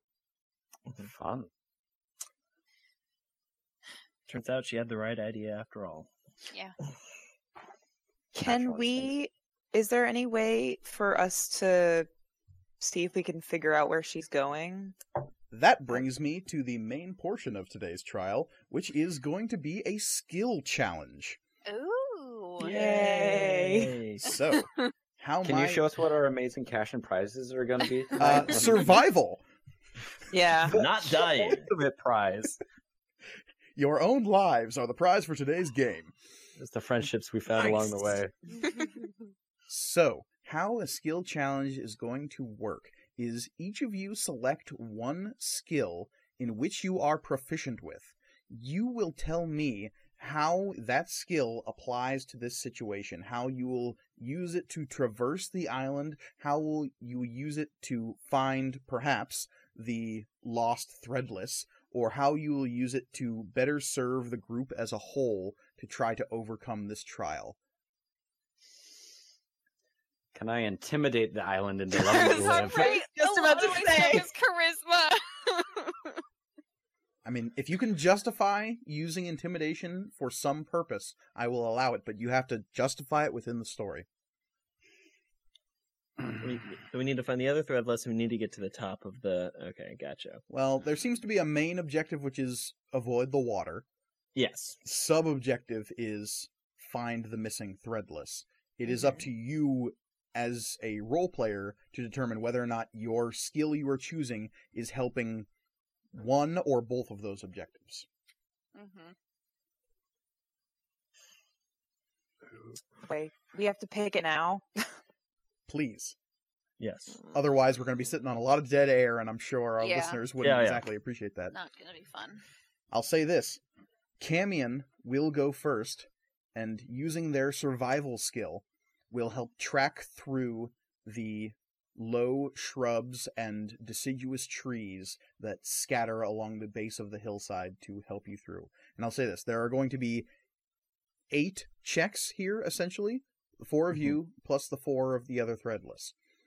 I am going to be looking for five successes to determine certain attributes of this thing. So Camion is going to roll a 17 on their survival check. They are Damn. pretty easily able to pick up the trail of the other threadless, and they are able to determine that while they should be very easy to track, they are not necessarily heading to the top of the plateau. Ugh, great. Okay. They seem to be skirting the plateau. Um, I guess I'm gonna go with perception. Okay. Are you you're trained Yeah. in perception? Okay. Yes. Give me that perception roll then. And how are you using your perception to make it through this trial? Um, I am going to be like utilizing my senses, uh, like smell, like hearing, everything else to like, like basically like, uh, thinking about the like the roar of battle and kind of quieting down and focusing. Okay. Um, knowing that we're in a tense situation and but it's a trial that eh, we're supposed to win this. It's there's a winnable objective here. Okay. Um, okay. Um, hmm. that's three. Eleven? 11. So, you know the way to the objective. The objective is, if you had to guess, the top of the plateau. Okay. That is nothing to do with finding this lost crazy person. Yeah, we don't need them. So, Grawl is effectively attempting to split the teams because there are some of you seem to be determined to finding the lost threadless, and Grawl seems to be of the opinion, nope, time to just head straight up. Talila is definitely on your side, as is Camion. Judah and Valor seem to be more concerned with the lost threadless. Yeah. I'm also gonna go with them Yeah. to find her. Me too. Cause, and then, I don't know if I should like use the my thing for this, but like, like appealing to Grawl's tactical nature. Like, we don't know what's up there. We might need her. Why don't we make our way towards it and we can look along the way? But we already know that Camion said that she's not going that way. She's skirting around the plateau. We can skirt around too if we don't see anything. A way up. Because it's a steep kind of cliff, like cliff face, isn't it? Yes. Yeah.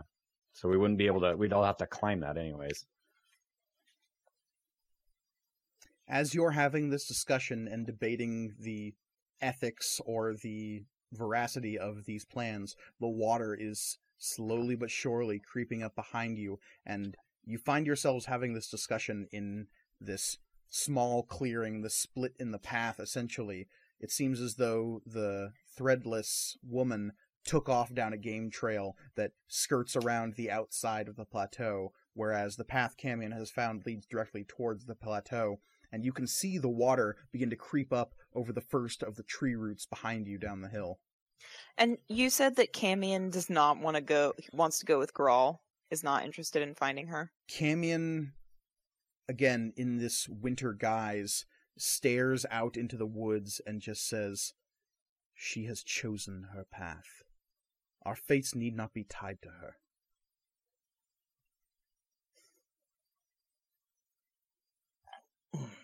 And Valor says that's cold, but sort of is definitely of two minds about it. Whereas Judah is definitely more like, well, we have to save this woman. Yeah, I'm I'm with Judah. I'm mm, What is our next skill check? Um, can I try and uh, is it- I assume there's trees. And Um, j- just for the record, Grawl's was a failure, and that is why you are stuck in this clearing discussing this as the water is creeping upwards. Yeah. Uh, I assume there are trees on this on this plat on this island. Is Yes, that you are standing in the midst of a copse of them. perfect. Um, I want to um, I guess uh, scramble up one and try and um see if I can see her off in the di- like maybe she's close enough I can see her if I climb up uh, a tree. Okay, what skill are you using?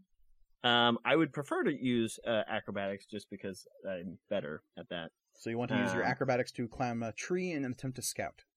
Yes. Okay, so you find the tr- the tallest tree around. It is a tall, slender pine. Under the Great. weight of another, it might snap, but perhaps you can reach the top of this spire of green, as few others in this party could. Great. Um, and I'm going to um, use one of my uh, storm piercer um, rolls for this. As you do, Stormpiercer says, She is an innocent. Clearly, you know what needs to be done. I mean, I'm looking. I'm looking. Okay, I'm looking. God, fucking self-righteous sword. Okay. Um. Great. So that's gonna be um. Twenty-one. 21. You get to the top of this tree, and there's that badass Assassin's Creed moment where you've got one hand up on the very top branch, your feet planted on the trunk, sort of leaning out. The tree itself is sort of bending slightly, so Oh, you're yeah. leaning down slightly. Somewhere in the distance, an eagle cries, because of course it does. And in the distance, you see two things. Okay. What was your total roll, by the way? Twenty-one. 21. I knew it was over 20. You do see the small figure of this threadless woman moving up above the tree line on the very edge of the plateau, though she is skirting around it, and you're beginning to lose sight of her as she rounds the edge of the plateau. At Okay. the top of the plateau, though, you see strange blue green lights emanating from some source. And as you watch, strange strands of energy arc off of the top of the plateau and seem to jet downward into the water and seem to be feeding it. And even as you look, you can see the water rising even quicker as these strands of energy touch down. So something at the top of the plateau is causing the water to rise faster and faster. And Okay. the woman is sticking to the bottom of the plateau. That is The what you bottom. learn. So she's uh, sticking to the bottom of the plateau, but that's still sort of the inner part of the island. Is that correct? Yes. Okay. Um, I shout down that I I see her sticking to the plateau. Also, there's something on the plateau that's like causing the water lo- to to rise. Fun stuff. Um, and then I I guess I jump down. Um, or To a sweet hay bale. yeah, yeah. There's a a, a, a neat little uh, bale of hay that I just kind of like dive down.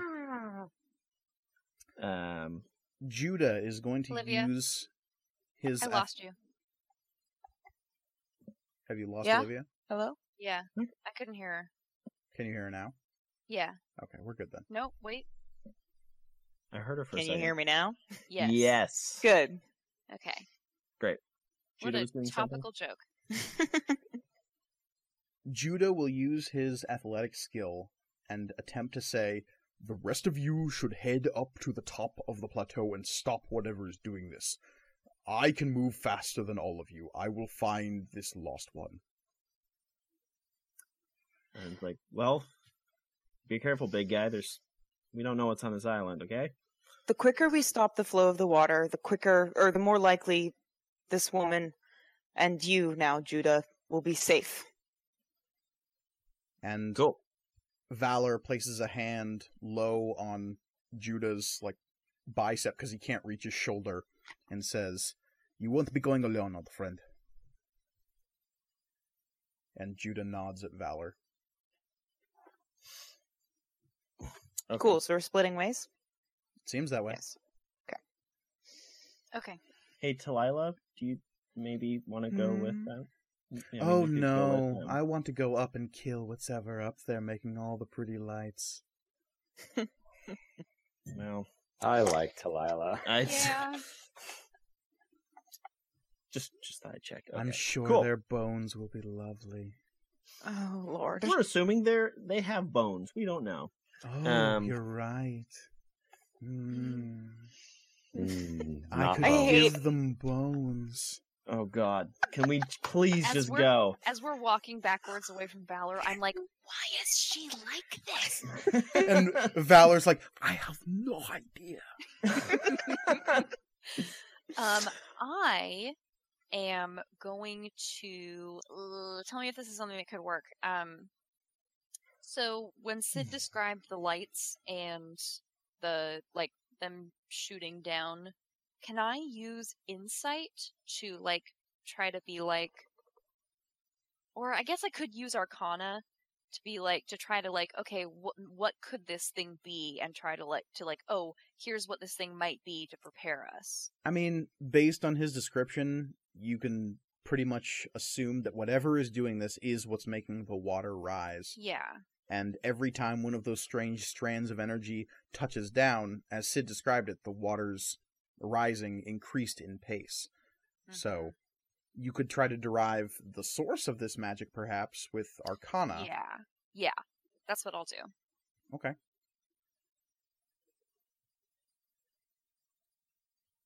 Yeah. I can't apply maz's thing to this You could. Okay i'm gonna do that then. You've got three uses left of it, so. Yeah.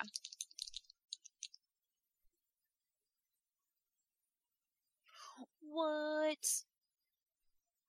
Another 18 uh, 22 yeah. I was like i forgot that math already. And Maz will whisper in your head yet again. There's only one thing that could control elements on such a large scale. Divine magic. And she says it with disgust. Yeah. Um yeah, so I, I say to everybody, like, it's probably something of a divine like caliber of magic. Uh it's probably the only thing that could that could control water on such a great scale. And you say this as you're meaningful? moving towards the bottom of Yeah. the plateau. Mhm. Yes. So Judah and Valor have taken off in a split direction, sort of moving at an angle away towards the base of the plateau where last you saw the threadless woman. You are all moving directly upwards towards the bottom of the plateau, and when you reach the bottom of it, you can see down through the trees that you just passed through, the water is moving faster and faster, coming up through the trees. You can see the trees slowly being consumed by the water. There's this Uh. disturbing moment when you see a shrub go beneath. There's no splash or ripple as the bush is consumed. The water just passes above it. Yep. That's that's no good. Yeah. It's like a video game level. Ugh. The distance. Um, Talila will use her intimidation to stare at you all and say, Well, who's going up first? I'll do it. Uh, oh. I got I, I got this. Okay. I'll be Um, right behind you. You don't have I'm to. It's sure fine. you- Why don't you go? Why doesn't somebody else go right after me? She wants to make a raft out of our bodies. Yeah, who who does nobody wants to go with Delilah right Delilah right behind them. No. That seems to be the problem. She is directly behind all of you. yeah. That that is a problem. Um, so it's just a cliff face up. We have to climb, climb, climb. and you begin climbing. You find that the going here is actually easier than if you move down the side of the cliff. You look to your right and to your left. To your left, you see that the island opens up into a large crescent shape, and to your left, you see sort of a lagoon of wide water coming up to, towards you rather quickly. And as you begin to climb, you find firm handholds and small little switchbacks moving up this cliff face. If you were farther to the right, you think it'd be a bit more sheer. Here, it's a bit of a scramble, but it's not super difficult. Oh, that's nice. Yeah. So, in the distance, uh, we're good. Um, so we have but one skill roll left. Tirza. I yes, all of my my uh, proficiency are, is in charisma. Um, and I was going to say I use my athletics to scale the cliff face quicker, but That works uh, yeah, I can do that. Yeah, hundred percent. Okay, Sid scaled a tree that's true. like a badass.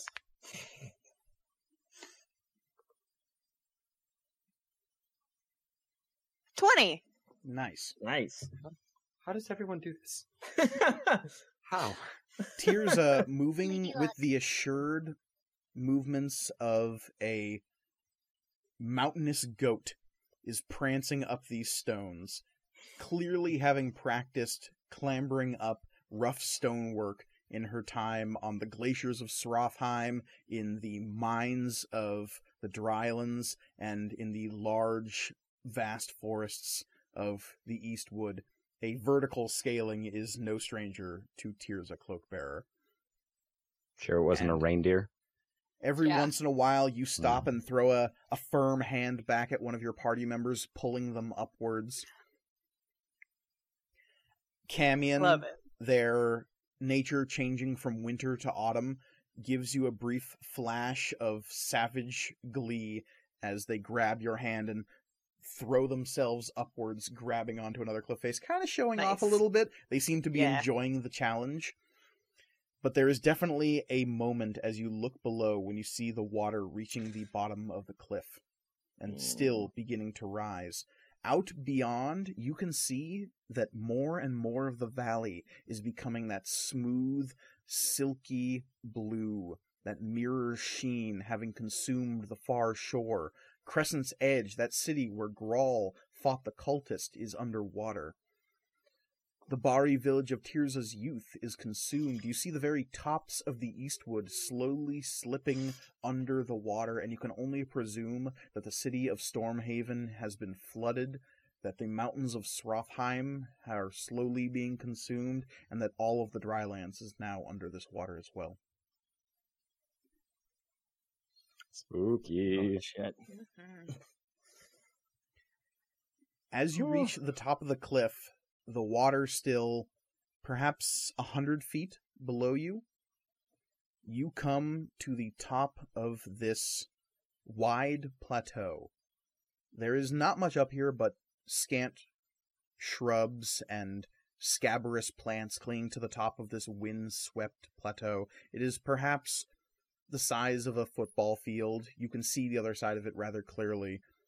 And at the center of this place, there is a set of ten standing stones arranged in a circle. Each of them is marked with strange swirling runes and pictograms and glyphs that I don't think any of you would recognize. What our language spreads here? Uh, common, dwarfish, elvish. Uh, common, elvish, and um, oh, what was my last one? Thieves' Cant? Uh, yeah, Is it in Goblin? No. We lost you, Cass. audio wise. Oh, and now we've lost Listman for some reason. Can't hear you at all, buddy. Quit the call and jump back in real quick, Cass. I'm just gonna edit this part out. I'm writing down the timestamp right now. All right, did that fix it? Yep. Yeah. Yep. Yeah. I don't know why that keeps happening. Listman, we still can't see or hear you. Oh, you can't hear me? Oh, I can hear Oh, you. we now. can yeah. hear now. you. Okay. Yeah. You Um, need to turn the camera back on, buddy. There we go. Yeah, really quick. He's beautiful. Okay. um, because I can't. I can understand Infernal and Draconic, but I don't think I can read them. Okay. Yeah. No. I think that's what we established. Yeah. And what were the other languages you know? Uh, Common, Orc, Goblin, Elvish, and Dwarvish. Okay. So those of you who speak and or read Elvish, you recognize that this is vaguely Elvish, though the the symbology is older. It's like looking at Sanskrit or Babylonian. Like you can clearly see that there are pieces of language here, but you can't decipher them. Hmm. At the center of these standing stones is several of those horrible fish people, the Kuo-toa.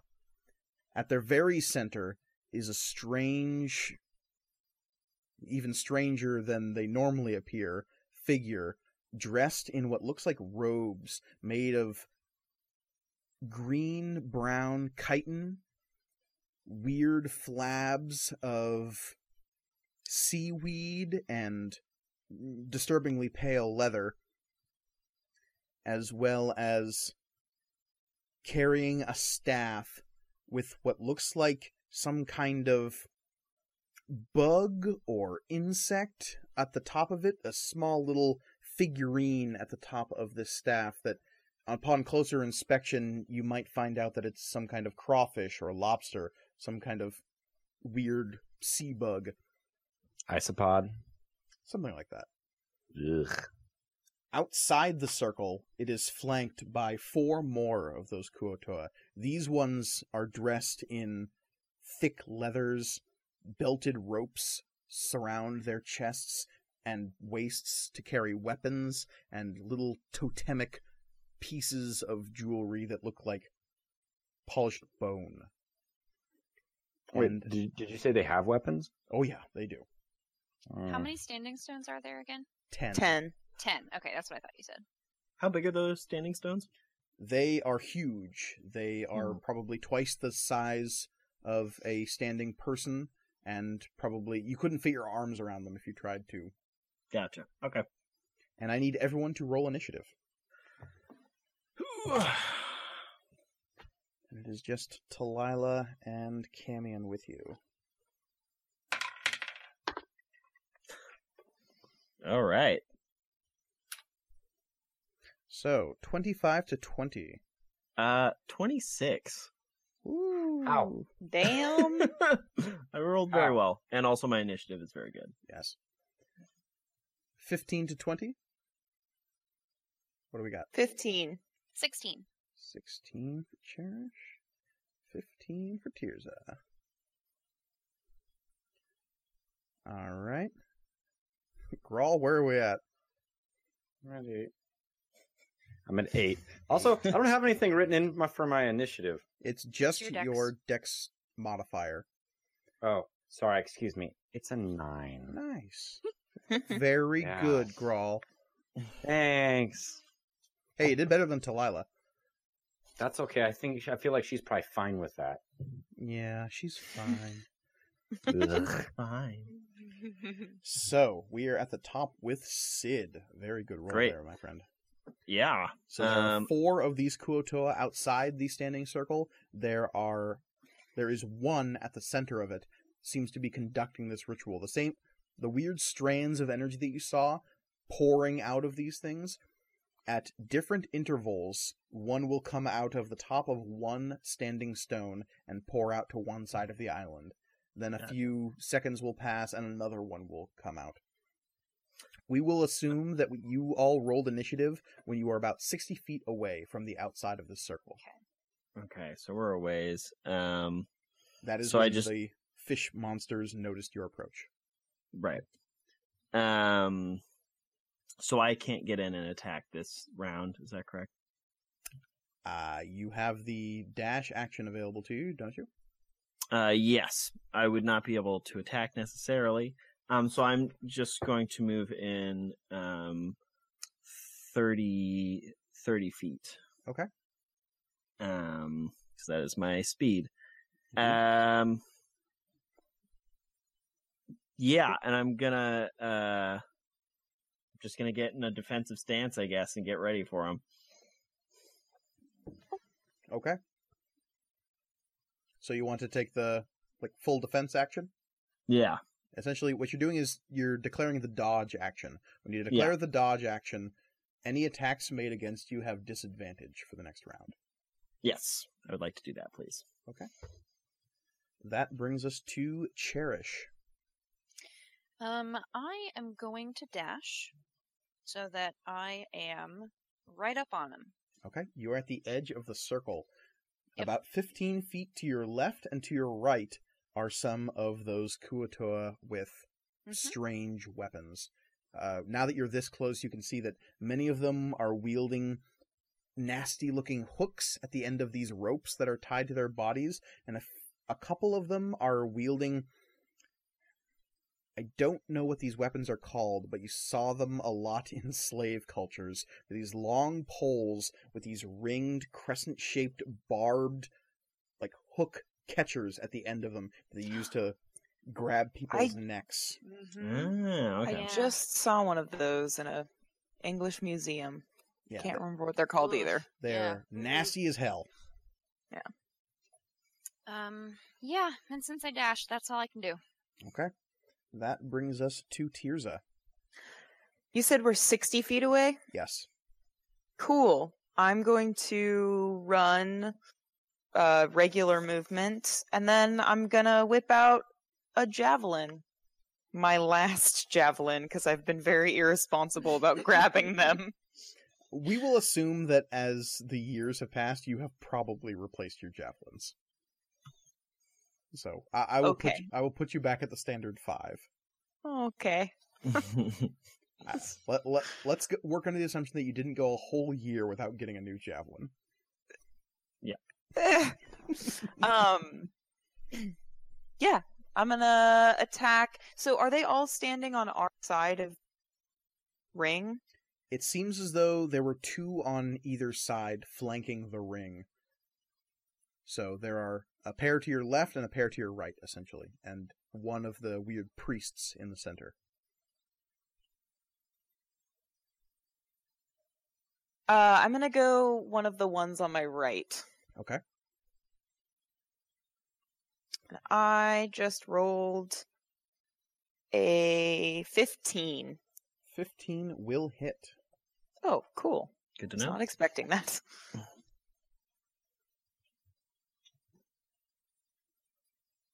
oh it's five damage Right. And you said this was to one of the ones on the right? mm-hmm All right. Odds or evens? Uh, evens. Five damage. All right. That brings us to Camion, who will draw their short bow and fire at the one that you just threw a javelin at. Camion's going to focus fire. Who is nearby Camion? I guess Grawl, you would see this, and Tirza, you'd probably see this too because you're watching the one you just threw a javelin at. Let's see if they actually hit. Yeah, that's actually really good. So, as you watch, Camion's bow begins to light with this dull white light around the arrow. They fire the arrow, and it seems as though a small wind funnel is created in front of the arrow. So when the arrow smashes into this strange fish monster, it does so with a bludgeoning force of a battering ram rather than an Hmm. arrow. Nice. Though he rolls real shitty on damage. but it looked cool. and really, that's what's important. It's, I it's was gonna true. say, do it for the aesthetic. yeah. That brings us to fish monsters. Come at me, fish man. Well, two of them are actually going to be coming at Cherish right Yep. now. Yep, I Because- expected that. She is a mm-hmm. soft target at the moment. Mm-hmm. So squishy. I'm so squishy. I need you to make a wisdom saving throw.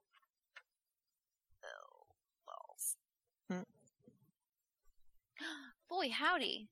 That's uh 20, not. Oh, no, wait, just kidding. Uh, 19. Ooh, I actually apologize. It's a charisma saving throw. Okay, well, then it's actually 18, 19, 20, 21. All right, excellent. You do Oh, just kidding. save. Oh, oh, What's Again. 18? What's 18 plus 5? 23? 23. Yeah. Yeah. You do save. So, Yeah. a just just to see how good I do. one of them one of these monsters outside the circle attempts to cast a spell on you, and it seems to have no effect, which is very good because that was a very nasty spell. Idiot. Wow, gonna be asking for this one. Um, another one will charge up slightly, though not super close because you're already real close. and it will attempt to grab you with its strange pincer staff. Yeah. Ooh, but it's gonna roll real bad. Uh, Eight is probably not going to hit. No. All right. Idiot. Though, just to be clear, this thing will stop about 10 feet away from you to make this attack, so it's not Mhm. within melee range for you. Yeah. But it lets you know that these pincer staves have reach. Reach. Yeah. Oh, It's good to know. Speaking of which, one of the ones that got pierced is going to attempt to run up and do the same thing to Tirza. Ooh, that's a little bit better. Though your armor class is very silly. 16, I don't think is going to do it. It is though. What? Uh, I don't have my shield out. You don't out. have your shield out right Oh, now. Yeah. Yes! Awesome. Ooh. Damn it. what is your AC? 16. Okay. So I need Huh. you to make a strength saving throw as Oh, the thing that's attempts okay. to grapple you with its pincer staff. Oh, 12. Ooh, no. So yeah, I didn't think so. you take five piercing damage and are grappled. Cool. And you are, again, to be clear, ten feet away from this thing, so you're not technically in melee range. I'll wait for my next turn to say my thing. A a grappled creature, their speed is reduced to zero, and if uh, yeah, that's basically it. Basically, you can't move until the grapple is ended. So there is one last Kuo-toa on the outside of the circle, and I think they are gonna cast a good old fashioned sacred flame at Tirza. So I believe that's just a spell attack. Let me double check that real quick. Uh, no, you actually have to make a saving throw. You have to make a dexterity saving throw. Oh, and God. since you are grappled, you will have disadvantage to this Yeah. saving throw. Eesh. Lisp was just up there, just like, hmm, deck saving throw. Hmm, Wish I could help. Oh, I rolled really well on both. Um, 19. Wow, even with disadvantage. Nice. Can I have some of that, please? I Please? Mean, you- you're doing pretty good so far. I, I got I got all the good stuff out of the way early on, though. So, And I'm also- myself. Tweeting to the Material Components Twitter, come at me, Fishman. Uh, uh, so I'm gonna miss you when you're dead. you made the save, so that means you take no damage. So this burst of blue energy surrounds you as you see this attack coming. Though you wrench to the side and sort of wedge yourself over slightly, sort of piercing your neck even further as you get out of the way of this sacred flame, but you manage to do it. That brings us to the priest, who will continue to do what he do, but let's see if he can kick it up a notch. Uh, the notch is kicked. I'm gonna need to roll for Judah and Valor real quick to see if they can avoid the notch kicking. No, oh, Hmm. I don't like that look. Okay. I don't like that they look. can they can doggy paddle, right? that's I not don't the think issue. they want to be in the water. yeah. Yeah. That brings us something in the to water, Grawl. Okay, we gotta salt. We gotta fish this. Finish this real quick. Okay. Yeah, me with my good rolls. They've been great so far. Becky with Have the they? good rolls. yeah. Uh, okay. Uh, how far away is the one that's got uh Tirza Grapple? The one that's got tears Oh, of don't worry grappled about me. is about forty feet away. Don't I'm worry not about gonna me. worry about- Okay. Uh, how far away is the one that's uh going after uh Cherish? Sixty feet. Also forty. Uh, y'all gonna make me use Eldritch Blast? Oh, don't worry about me either. Okay.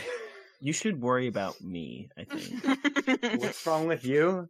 I mean, I'm fine, but you know, just be concerned that something could happen to me. Nah, nah, nah. You'll be fine. You'll be fine.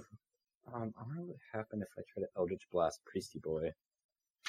It's only one way to find out. Okay, yeah, okay. Um, yeah, because everything else I've got. Yeah, screw it. Uh, Eldritch Blast, Priesty Boy. All right, give me a spell attack roll. God damn. Is something wrong, Reed? It's What's not that? a botch. Oh, That's good. It's a seven. seven Okay. will not hit. Oh, oh, hmm. All right, that brings us to Talila, who will uh, observe the scene. Hmm, what is she gonna do? Her spell list is very intriguing. How am I so useless?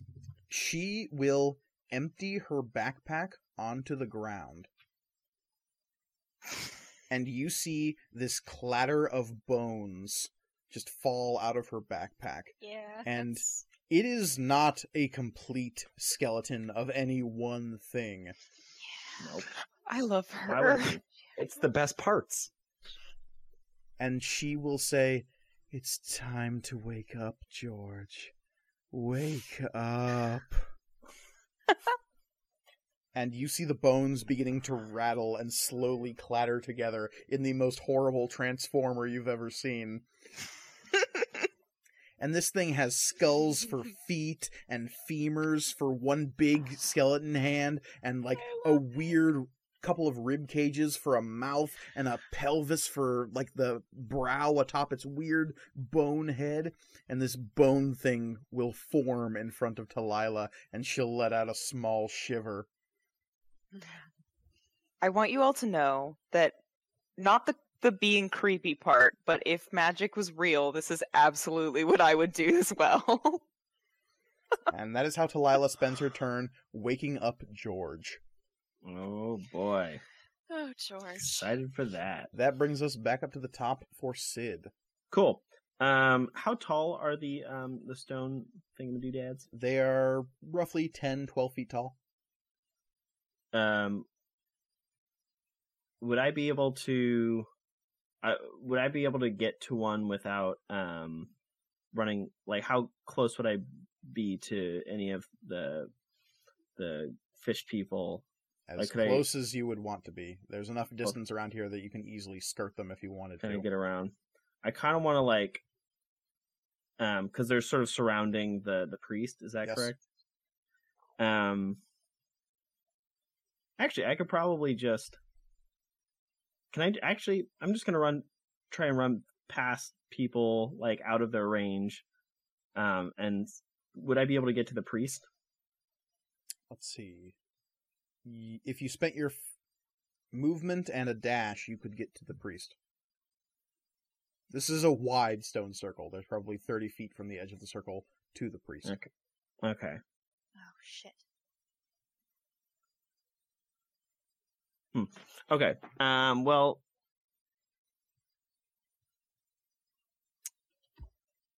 What you got? Yeah, yeah. I'm trying to think if I want to attack the priest or not. Um, why don't I move in? Um, is are any of the the fish people around? Are they any of them sort of more by themselves, or are they all like clumped together? The one directly in front of Cherish and the one directly in front of Tirza are roughly by themselves. The other two remained behind to attempt to cast spells. Though both of them seems to have failed. Gotcha. And they're and they're they're also they're not next to each other. Is is what you you're saying? No. Okay, I want to go after one of the spellcasters. So let's see. Either of them are 30 feet away. So do you want to Great. go after the spellcaster to your left or the spellcaster to your right? Let's go with the left. Okay. Cool. Um, I'm gonna run up and stab him. You do you. do my thing. Um, plus-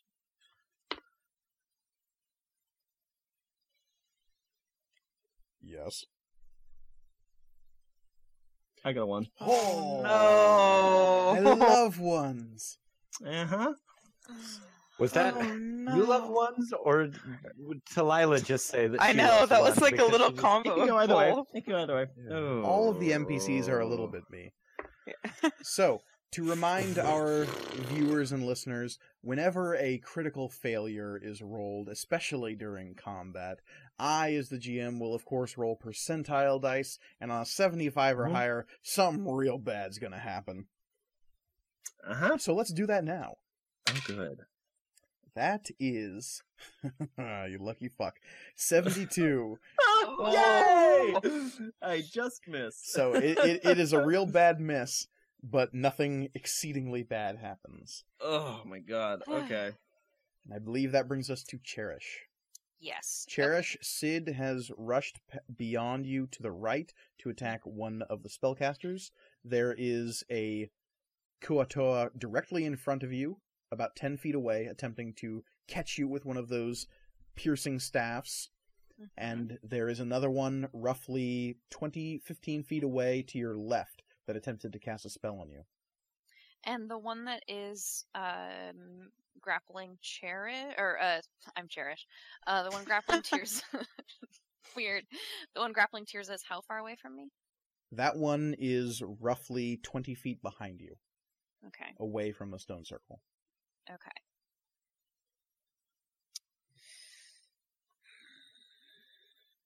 Tirza, you are on deck, by the way, so be thinking Yep. about what you do. I yep. Okay.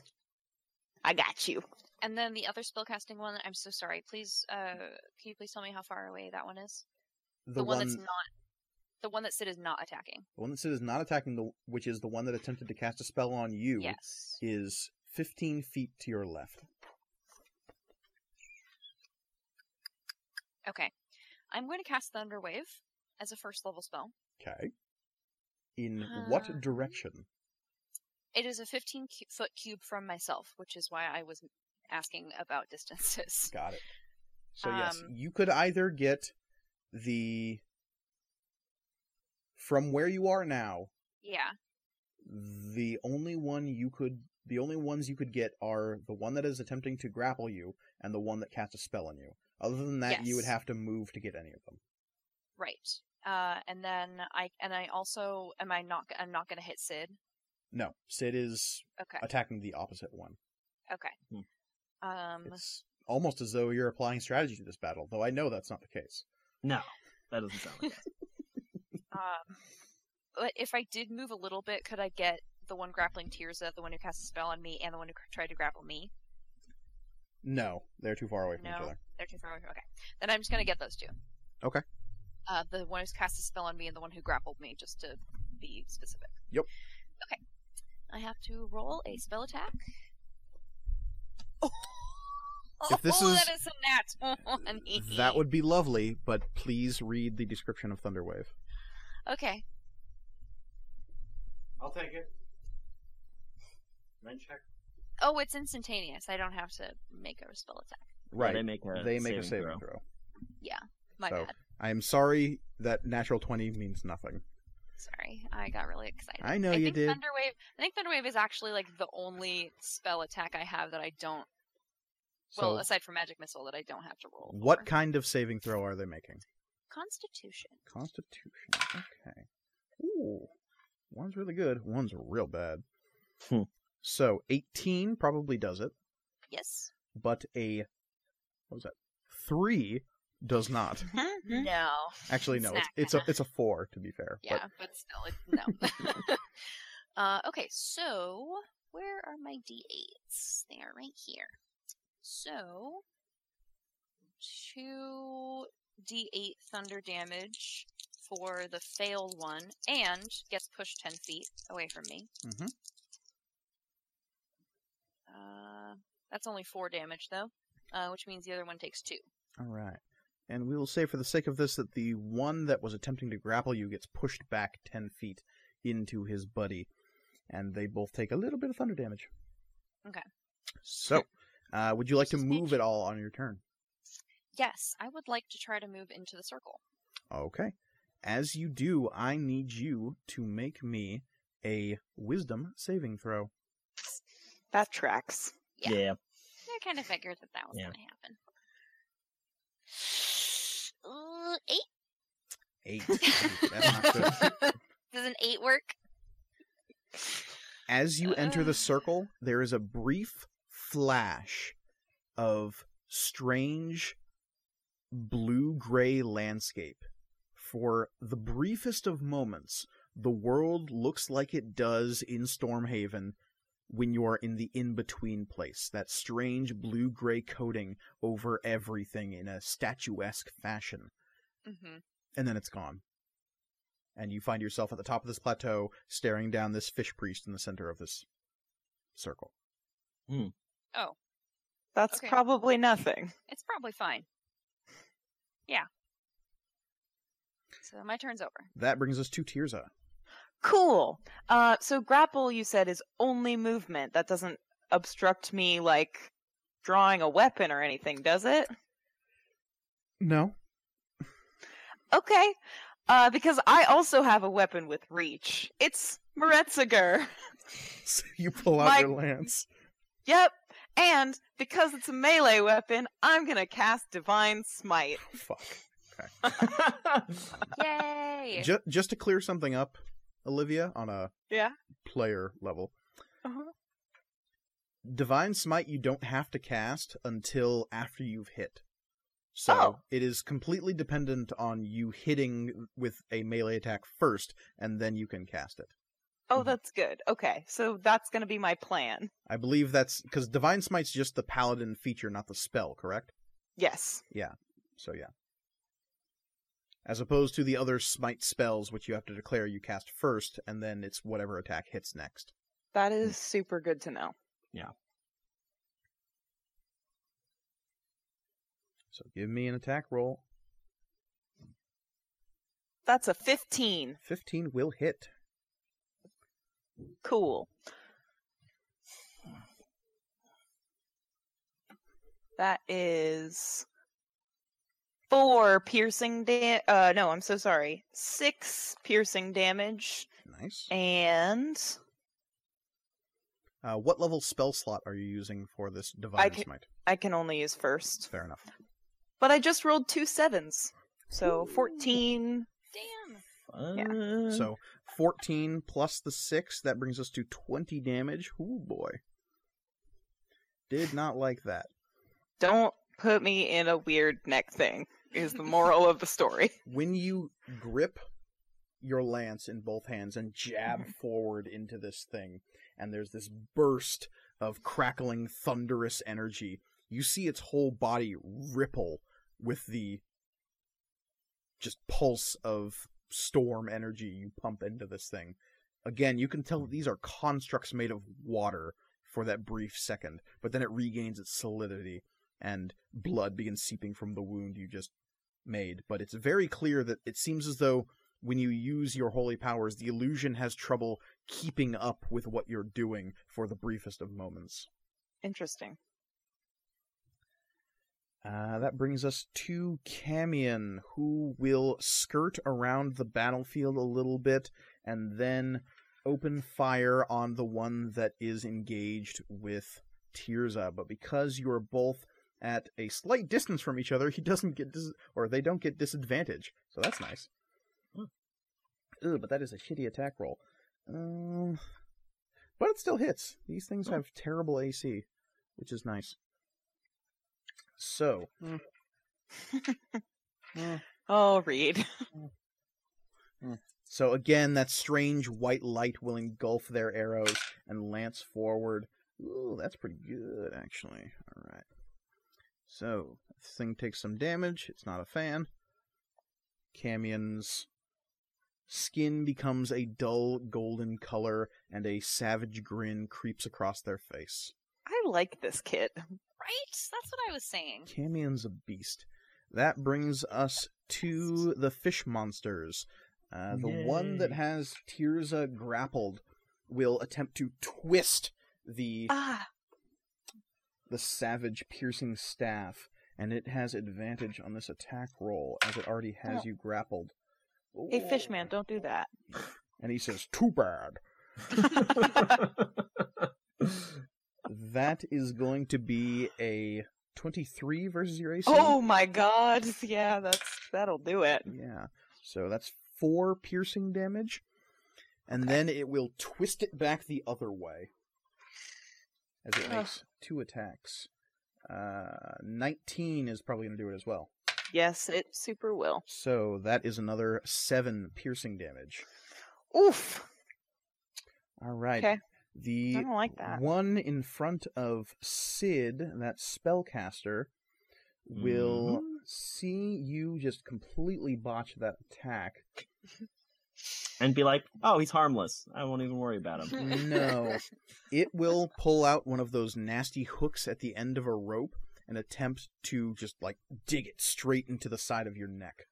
Ouch. Yeah. That is going to be an 18 versus your AC. Yeah, that's gonna hit. All right, sweet. Uh, that's only three piercing damage, though. Okay. And then it will come around and attempt to get you on the other side with the same swing. That is a 20 versus your AC. Yep. All right. That is six more piercing damage. Nine. Okay. I'd be- love to help, guys. I really would. Uh, let's see. The two that Cherish uh, fucked up are pushed backwards slightly. One will charge forward and attempt to grapple you yet again with the piercing stave. Eh, that's not bad. Uh, 14 versus your AC. Ah, ties. All right, that's a hit. Balls. So I need you to make a strength saving throw as this thing attempts to Oh, grapple you. This'll be good. yeah, it's a six. Yeah, you are grappled by this thing, and you take six piercing damage. Ouch. Uh, send it a- send- The other one will come forward with those hooks and ropes and attempt to bind you further. rude. Yeah. Oh no! But it botched. Whoop whoop. Yeah. It it somehow lets me go. Well, And it, and it hands over its entire wallet too. What- It's crazy. It falls off the edge of the cliff. what it does actually is it's swinging this hook around on the end of a rope and it tries to uh-huh. throw it at you but times it super poorly and it ends up fish hooking itself in the cheek with this thing and there's a sudden like as it stops and tries to disengage itself from its own hook. Oh the no. perfect cast. nice. That brings us to the priest at the center of all of this. They will attempt to speed up the water yet again. Ooh, that's not a good roll though. Uh, so Judah and Valor, if they even still remain, do not need to make rolls this turn. So you see yet another of those streams of watery energy pouring off one of these stones out over the edge of the plateau. In the distance, you can't even see the rest of the valley. It is nothing but water in every direction you look, almost creeping up to the sides of the storm wall mountains themselves. That brings us to Grawl. Finally. Roll better Um, next time. I'm trying. I really am. Roll better than me. Well, that's true. Um, okay, uh, so uh, are any two of them standing close enough, like close enough together, um, like the two attacking Tirza? There is only one directly in front of Tirza. There is another standing in front of Sid. There are two in front of Cherish. Uh, and Cherish is about forty feet away. Yes. Or no, Cherish is the full 60. yeah. Oh, okay. I I can't. I'm, is I anyone mean- in thirty feet? Everyone's forty feet away. Tirza is within 30 feet, though the creature she is fighting is 40 feet. Because it is attacking with reach. I can't. All I can. Uh, Can move in. well, yeah, I can move in, but I can't attack anything unless I use uh Eldritch Blast again. Or that Misty Step you were so proud of. Yeah, I don't. I'm, I'm afraid there's gonna be something else after these guys, for some reason. Just I- saying, I'm you just- got options. Yeah, I've got options. Um, yeah, I'm going to. Fuck. Yeah, I'm gonna go. I'm gonna go. Uh, after I'm gonna move 30 feet forward, and then I'm gonna try to Eldritch Blast. Um, uh, the one, the two with Sid, or the two with Cherish. I don't remember. Or two with So Cherish. long. One of the one of the two with Cherish. Okay. The one with the chain in the hook, or the one with the piercing staff? One with the piercing staff. Okay. So let's see here. Let's see how this goes.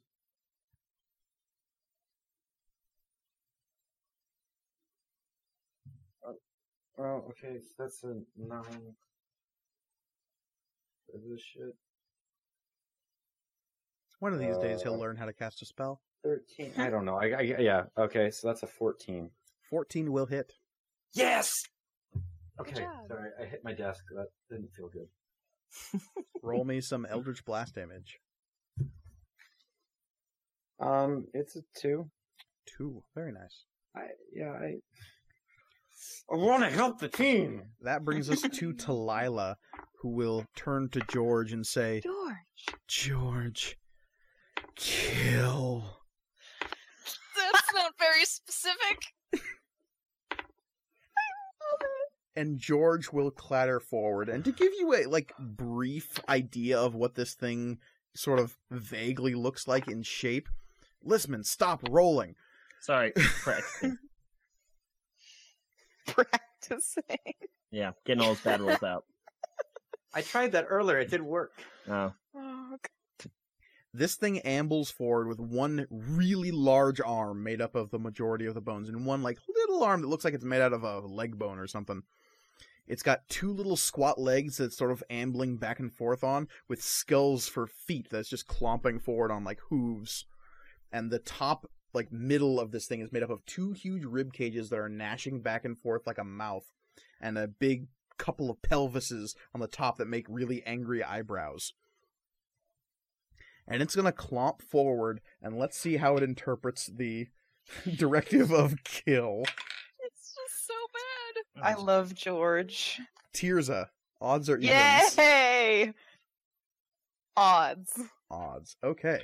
George lumbers past you Oh my god. and begins attempting to shred the thing in front of you. Ooh, and it does real well. Um, so George begins tearing at this thing with horrible bony protrusions. Oh, George rolls really well on damage. Mm, Go George. good for George. Yeah, good for George. Good for him. And Talila will just saunter forward 30 feet, sort of standing directly behind Tirza as she just watches George do its grim work and just breathe in and go.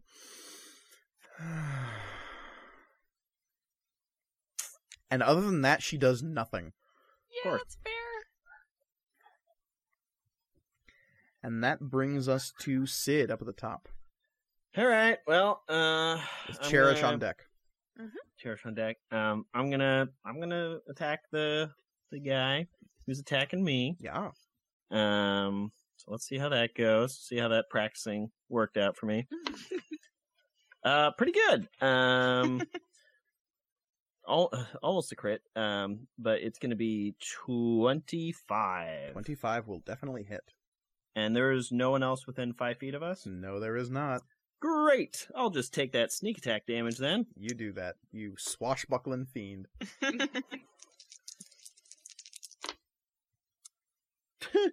Uh, okay. Uh, sixteen damage. Nice. Freaking rogues, man. Yeah, and then I'm going to use um fancy footwork, and I'm going to just shift away. Okay. Uh, how far away? Um, is, can I can I actually? Sh- you know what? No, I'm gonna s- I'm gonna I'm gonna keep fighting this guy. Okay. Fuck this guy. Sure. Cherish, you are still within the circle. Mm-hmm. I need you to make me another wisdom saving throw. Okay. That is an 11.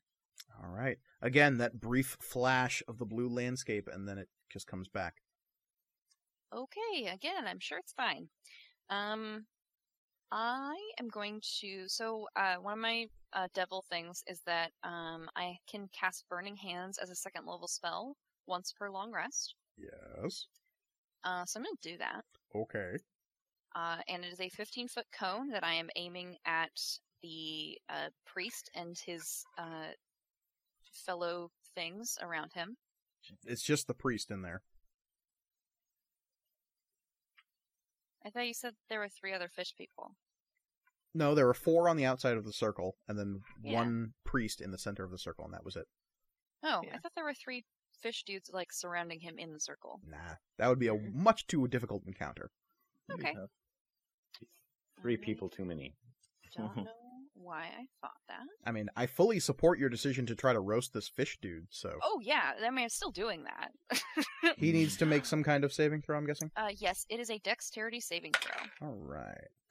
Uh, he is a little preoccupied trying to complete this ritual to murder you all, so he is suffering disadvantage to the saving throw, which means he rolls a six. And that is not gonna do it. It's just not. So he's gonna take 46 uh, fire damage. Roast him and toast him. Uh, let's see. 14. 14 damage. All right. Again, you see the surface of this creature begin to boil as though you're watching the surface of water for the brief moment that you're cooking it with flame. When the flames stop, the after image of this thing reasserts itself and you can see burn scars on its body and it looks as though it's been battle damaged. But for that brief moment, it looked as though you were just cooking a figure made of water. Okay. Very bizarre. Yeah. Would How you like bizarre. to move at all? I'm still grappled, right? Uh, yes, yes, you are. Okay. Uh, can I make another strength saving throw, or is that, or I can't do anything else? on That would have been your turn, yeah. Okay. Okay. Yeah, I'm not gonna do it then. I mean, I can't. So. Yeah. Hey, Mike. Mhm. I forgot to add my attack bonus to that attack, so it's actually um 22 damage. Wait, your attack bonus? Yeah, plus uh uh oh sorry, damage bonus or da- um because it's a D8 plus my dexterity modifier. Is that Yes. correct? Yeah, I did not add my dexterity modifier, which is four. Oh, okay. As well as the possible. Did you remember the storm piercer I bonus? y- oh my gosh, no. So it would actually be 25 damage. It would if he agreed with this fight. Oh, He you did doesn't? not go save the damsel in distress, so it is not cool with this fight at the moment. this is saving. I'll have you know, Storm Piercer, this is saving that damsel in distress. That's not the way he sees it. All right. That brings us to Tirza. Yes. You are currently grappled, though that doesn't seem to be stopping you. uh, give me one moment. Um, can I? Uh, okay. Can I cast divine sense? Are these things aberrations? Does it take an action to use Divine Sense? I'm gonna check that right now because I wasn't sure, and I was hoping you would know. You were hoping I wasn't going to double check. Yeah. Something like that. Mm-hmm. I believe it takes your action. Oh, it does take my action. So Uh, you, you could no. do it. nah, F it. I'm just gonna stab this thing in the face. Cool.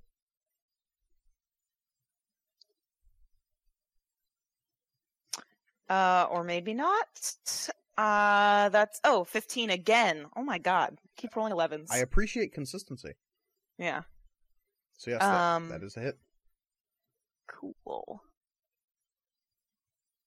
And that is, ah, 4 damage. Four damage. not great.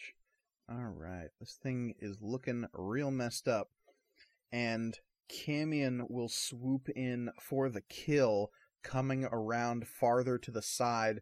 A well placed arrow from their bow, again shimmering with that sheath of air, will lance into this thing's neck, and with a splash, it'll just dissolve into water, weapon and all. And a fierce grin covers their face, though, as it looks down at the lack of blood, they will grow into more of a snarl than a grin. And you'll see their skin briefly flicker from that golden sunshine of summer to the fierce white of winter, and then back again to summer as they draw another arrow and take aim at yet another Kuo-toa. Which brings us to those Kuo-toa. Uh, one of them in front of Sid will attack with their hooky nastiness. 13 versus your AC? Nope. And 14? Nope. Okay, it misses twice. Yay! The Nimbly dodge out of the way. ones in front of Cherish, though I think we may have lost Cass because they've been stuck in that position for a while. Oh, oh maybe Oh. not. Oh, oh, oh. Cass, you there? Uh, uh, yes, I have been able to hear everything that's been going on. Okay. Uh, I would have so Ooh. And like that, we've lost them.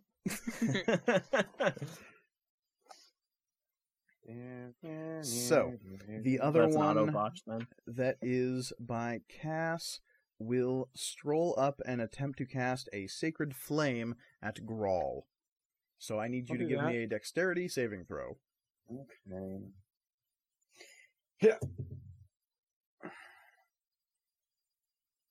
Okay. Well, that's a seven. Seven is a not good, so you'll be taking two. Yes, I can deal with that. All right. All right. So the other one will attack, or it has Cherish grappled, so it will attempt a couple of attacks. That is, ooh, those are both real bad rolls though. So it's fine that Cass isn't here because both of those attacks are going to miss anyway. Which brings us to Grawl. Uh. Okay. Uh. So I'm going to use Hellish Rebuke on the one that just damaged me. Technically, you'd be doing that during their turn, so make sure. I'll give you this one warning. Hellish Rebuke is a reaction, so you would not be using it during your turn. Oh. Okay. Well, I mean, he just. It's fine because you're Hmm. in initiative order, and that's it works out perfectly. But in the future, Okay. Hellish Rebuke Yeah. is used on the enemy's turn, not your own. Great. Well, perfect then. Everything works out splendidly. Um, yeah, so I'm gonna use Hellish Rebuke on this this fool. Um, and he is surround momentarily surrounded by hellish flames. The creature must make a dexterity saving throw. Ooh, these things aren't great at that. Um, fourteen. Against what? w- What is your what? spell save DC? Fucking thirteen. So it makes the saving throw. I'm assuming it might Uh. take half damage on a save, though. Uh, it will take two d10 fire damage on a failed save, or half as much on a successful one. So roll me 2d10, and then we'll divide by 2. Mm, Eleven. So 11. Round up to It's 6. Alright, didn't like that. So, on your turn proper, what would you like to do? Um. Uh. How far away is he? This this dude, bro. That one is probably about 30 feet away. Fantastic. I'm gonna use my full movement um to go up and smash him in the face. Alright. A mighty, mighty great sword. Mighty, mighty great sword smash. Roll it. Yes. Huh. Jesus Christ! Read. it. Um, four plus. Yeah, so nine, which isn't gonna hit. 9 is not going to hit, no. Alright. Okay, actually, wait. Can I use saving face? What does that do? Saving face. Uh, what saving face does? Uh, hobgoblins are careful not to show weakness. Uh, if you miss with an attack roll or fail an ability check or a saving throw, you can gain a bonus to the roll equal to the number of allies you see within 30 feet of you, up to a bonus of five. Oh, shit. Damn. Okay, so I can use it once per rest. Why? Why have you not been using this? Oh, that's why. Because I've been Once rest. rolling super low. uh, Yeah. so your original roll was a 9. A nine. There are 6 allies within close proximity. I can use it up to a maximum bonus of five. So, No, do five. well, actually, I don't know if I'd count George as an ally. Um, so five is still the bonus regardless. So Yeah. nine plus five is fourteen, which will hit. Yes. Whew, okay, I knew I brought that screen up for a reason earlier. okay, so I'm back, by the way. Yep. Hooray! Glad to you back. you didn't take damage, which is exciting. Yeah, Yeah. thank God. Um, six plus charisma. Come on, baby. Uh, seven plus Sweet, ten. Nice. This thing is hit with your slashing goodness. That brings us back to Talila, who will just watch on as George tries. No, George's target is dead, so it's going to have to deign a new target. Excellent. Um, How many does that bring us to? Still alive. there are three of the catchy hooky ones and one priest, so Uh, three. Nobody else has killed a catchy hooky. Right. Three Yeah. of those plus the priest. Just- Okay. Uh, so George will lumber towards Sid and the thing it is attacking because that is the first one within line of sight. Mm. Sid, odds or evens.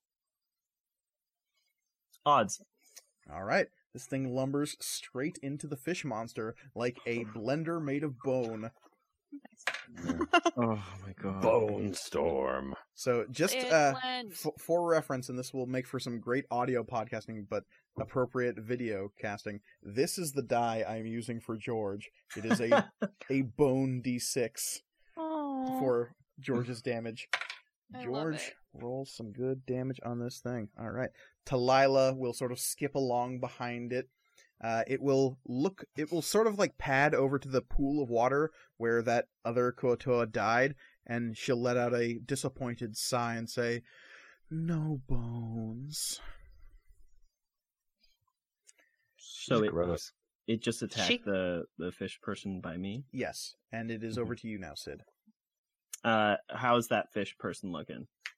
That's all right. Fishy. That- It's it's doing all right. Yeah. Can I can I um flank with George? You want to try to circle this thing so you're flanking with George? I would love to. Do it. Great. You now have advantage on this attack roll. Yum yum yum. uh, that's gonna be a twenty-three. That will hit. Great. Um, we're going to terrible. Four. Solid. All right. Welcome to my level. All right. Um, and I'm gonna shift. Uh, I'm gonna use rakish audacity to shift away uh, 30 feet from from the fish person, 30 feet in what direction? Into the circle or away from it? away from the circle. Okay. Alrighty then. And you do not provoke because of your swashbucklingness. Yep. Alright. So, that brings us to Cherish. You are within this circle. There is a fish person grappling you with a spear and a priest directly in front of you whose ritual you have interrupted. Mm-hmm. He seems mad about that. That's fair, I guess, but he sucks, so I don't care. Um, do I have to make another wisdom saving throw? Yes. That almost landed on a 20. Uh, but it is a 15. 15. So, again, there's that brief flash of blue landscape. But when you are there, you're there for a long held beat rather than a flash. Mhm. And within that moment, you hear a voice ring out and it says, Cherish, if you can hear me, I. And then it'll cut off. I lost, like, I didn't get all, any of that. You hear the old mage's voice call out to you from the other side. Okay. And she says my name? Yes. Okay. Anything anything else? Nothing that aids you. Okay. Keep getting... Uh, so I am going to...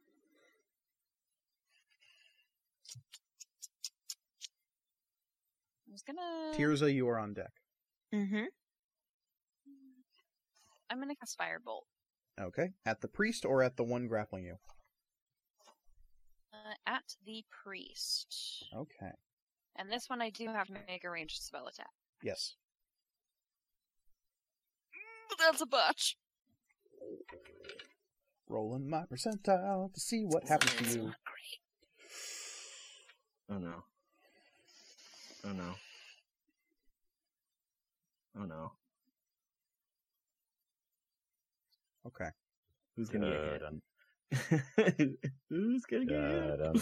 Cherish, Mhm. I need you to give me a wisdom saving throw with advantage. Oh, Oh, okay. Okay, that's That's something. Not like Oh, pleasing, but uh, seventeen. Excellent. There is a rent in the world as your firebolt goes coursing forward. It seems as though a ripple begins parting reality, and as though a curtain is being drawn in front of you, you suddenly find yourself in a blue gray version of the world. You are still atop the plateau, you are still in the stone circle, but instead of a strange fish priest standing in front of you, you see the old mage. Uh oh. Your friends are nowhere to be seen. For now, at least, Cherish, you are not a part of this combat. Oh, Because I rolled a 99 on percentile. oh, that's cool. That's fine. That Fine. brings Great. us to Tirza. Don't worry, guys. I got this.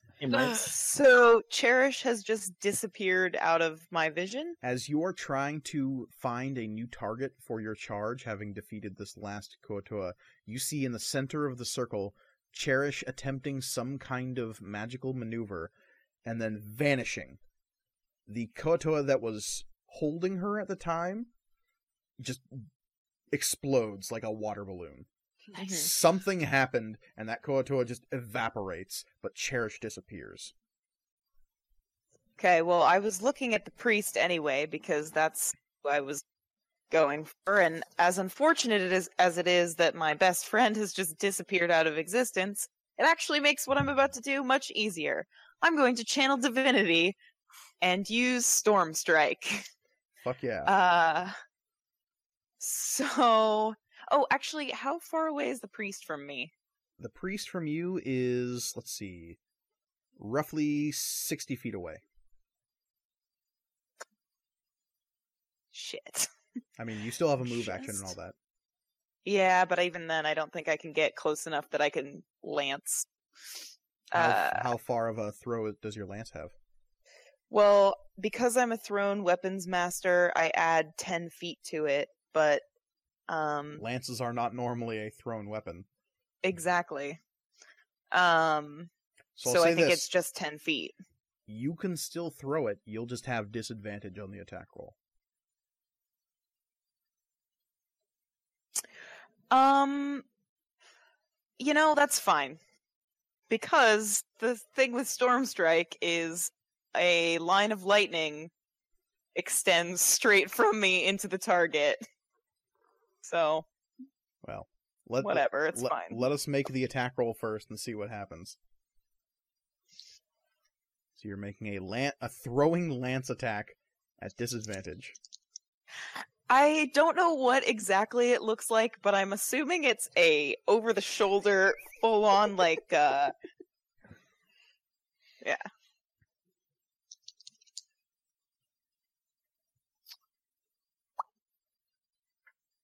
That is a six. Cool. Yeah.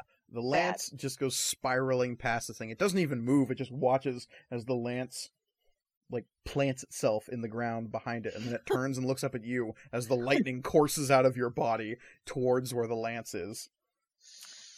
Uh, however, because because Storm Strike, I I so let me read this to you and see if this still works. Make a ranged weapon attack as normal. In addition to the weapon attack, you create a line of lightning five feet wide and 60 feet long, beginning at you and extending straight towards the target. If the target is less than 60 feet from you, the line of lightning extends beyond it. Each creature in the line takes 2d10 plus your paladin level lightning damage or half damage with a sex- successful dexterity saving throw. If your ranged or thrown weapon attack hits, the target has disadvantage on its saving throw. So it sounds to me like the lightning is happening independently of whether or not the attack hits. It's just whether or not it has disadvantage. Though that hardly matters as it rolled a 4 on its dexterity saving throw. So roll me some lightning damage against this fish thing. Cool. I love being a paladin. Oh god, this is going to end well. Uh, Fish fry. Um, Who brought the tartar sauce? Grawl pulls out his favorite jar of tartar sauce. It's his best friend in the whole world. that is 12, 13, 14, 15. Okay. Uh, it lights up like a. Seeing a storm underwater is not something Tirza has ever experienced, but for a brief moment, you watch this thing's whole body becomes this liquefied gel substance, rippling with lightning coursing through it.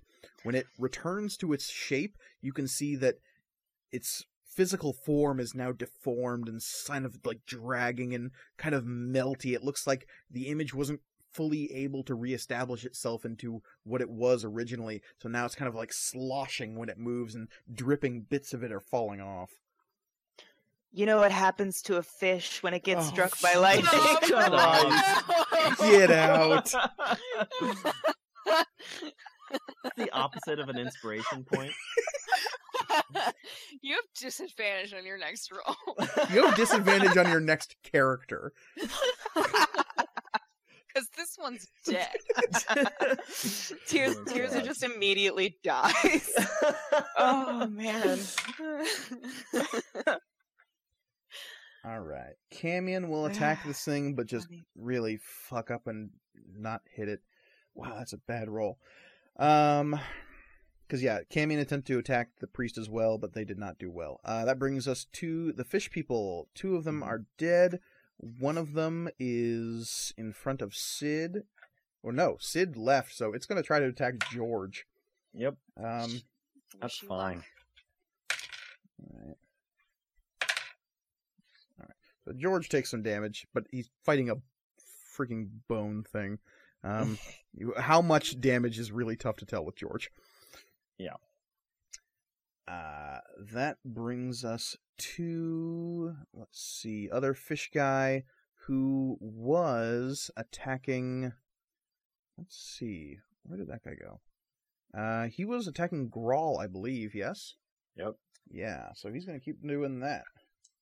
Uh, it's going to be a 13 versus your AC. Uh, that hits. Okay. So 7 piercing damage. Ooh, and that's a 23 versus your AC. Uh, or no, 21. I apologize. I mean, that also hits. He's attacking twice. Yep. These guys do that. If they're not actively trying to grapple you, they can attack twice.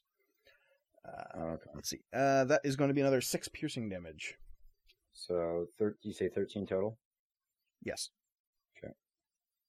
All right. That brings us to the priest, who is not a fan of being shocked. So, Tirza, I need you to make a wisdom saving throw. Yeah. Oh, cool. Oh, less cool. Um, 12. Awesome. So, you are now held. Uh, as this thing casts Hold Person on you, you are paralyzed now. Paralyzation is not a good thing to have. Let's see, paralyzed card. You automatically fail strength and dexterity saving throws. Attack rolls against you have advantage. Any attack that's made within five feet of you, so like melee attacks, are automatically critical hits, and you cannot move or speak. Because he had a bad day. So yes, at the end of each of your turns, you can repeat the saving throw. Repeat the saving throw, but for now you are held. Not good. That brings us to Grawl. Um, okay. Uh, it's just the still the one dude that's going after me, right? Yes. Okay. Well, I don't like him very much. Maybe mad. So I'm gonna hit What are you gonna do about it? Sword. I'm I'm gonna attempt to hit him with my sword. Um, Do it. Yeah. Please God. Sixteen plus my bullshit. Twenty-one. Twenty-one will hit. Yay! Some damage. D6. Uh, six. Nice. All right. Anything else you would like to do? Wait, do I add my charisma modifier to my attack? To my what I just rolled? Yes, because of Hexblade shenanigans. Oh, okay. So that's a. it's even more then. I must have forgot to do that. How much are you adding to this? Uh, uh, plus three. Yeah, okay. Alrighty. Are you moving it all this turn? Uh, no. Okay. Uh, George will start rending at this thing. Uh, it does okay. Um, two of that. Talila will scamper over to George, and actually, she'll move over to the thing and cast. Let's see. um, yeah, vampiric touch is a fun spell. Um, ooh, but this thing saves pretty good. But is it good enough? Yes, yes, it is. So, so he's taking some damage as Talila attempts to drain its life energy, but uh, she doesn't do an amazing job. Uh, that brings us back to the top with Sid. Um, and Mike, I swear this will be the last time I forget, but the last attack I did, I did forget to uh, add my dexterity to the damage, so it'd be four damage, uh, eight damage instead of four damage. Um, okay. So that Murdude is handled by George. Um, I'm. Do I see that um, Tirza is paralyzed? Is there any way that I would know that that happened? I don't want to like metagame. Give me necessarily a run perception there. check. Okay. Generally, how we settle these things. Great. Uh, ten. She is standing still. Whether or not she, you know, she is magically paralyzed. Yeah, you wouldn't know that. Is there uh what is there? So there's two of the fish people around Tirza. Is that correct? There is one fish person. Actually, there's no fish people in front of Tirza other than the priest, which is a Oh. little ways away. The He's like only 30 fish feet. people left are the ones in front of Grawl and the ones in front of George and Talila, and then the priest in the center of the circle. Um, how how far away? Yeah, how far away is Grawl? Uh, probably about forty feet away from you, Okay, so I wouldn't be able to go in and attack then, unless Um, you dashed. Unless I dash, well, I wouldn't be able to attack though if I dash. So, um, I guess we'll move back into um, yeah, move back into the one who's fighting George and do the same thing. Okay, you have advantage on this attack roll. Yep. Um, not great. Um, it'll be twelve. Twelve will still hit. Ah, Like I said, these things AC is garbage. okay, good to know. Uh, with my dexterity modifier, um, that's gonna be um eighteen damage. Nice. You shred this thing and it sloshes to the ground, the puddle spreading at your feet. Um, and then I'd like to, I mean, I guess I don't need to use fancy, fancy footwork. Well, I had to move in 30 feet, so that, that is my dance. That is my movement. I'm done. True. So that brings us to Cherish. so what's going on? The old mage has a shocked expression on her face as you appear in front of her, and she says, "Uh, "Did it work?" Did what work? I mean, I'm here. Is that what you mean? Where is here? I mean, this is this kind of whole like blue gray stuff is kind of what it looks like when we meet the Skein Witch. And the old mage will look around, and you get the distinct impression that she's not seeing what you're seeing. Okay, so you don't see the plateau either? Cherish, I'm in my tower right now. Where are you? We're on the plateau on the the crescent in Lake Quelio. Stay where you are. I'm coming. I mean, I don't I don't think it's like now or because there's a bunch of fish people and they're ri- right now the whole valley's underwater. I'm I'm guessing that's not what it's like for you. As you glance around in this blue landscape, you can see the valley yet again. It is not underwater. It is that porcelain sort of blue gray sheen over everything. Mm-hmm. You are in the what was would have been called the in between place, the traveling place, the gray roads. Yeah. but yeah, you don't know where you are. But Yeah. the old mage says she's coming. Okay. she can't see what I'm seeing. Well, what does she say? What does she say to like when I'm like, "There's fish people and the whole valley's underwater"? Like, I don't. I'm not really sure what you can do. Are you near the standing stones? Yeah, I'm right in the center. That explains it. Stay there. Okay. And I need you to give me a wisdom saving throw. That is a 20 non-natural. Alright. The old mage will she seems as though she's moving just in place you see her body moving in sort of a run and then pick up speed as her feet leave the ground and she's flying it seems as though but she's not moving from the space you see her it's as though Mhm. she's moving through a space that you can't see Yeah. she has this determined look on her face, and you see a staff fly out from some unseen direction and fall into her hand. Okay. This ring on her finger begins to crackle with blue white lightning.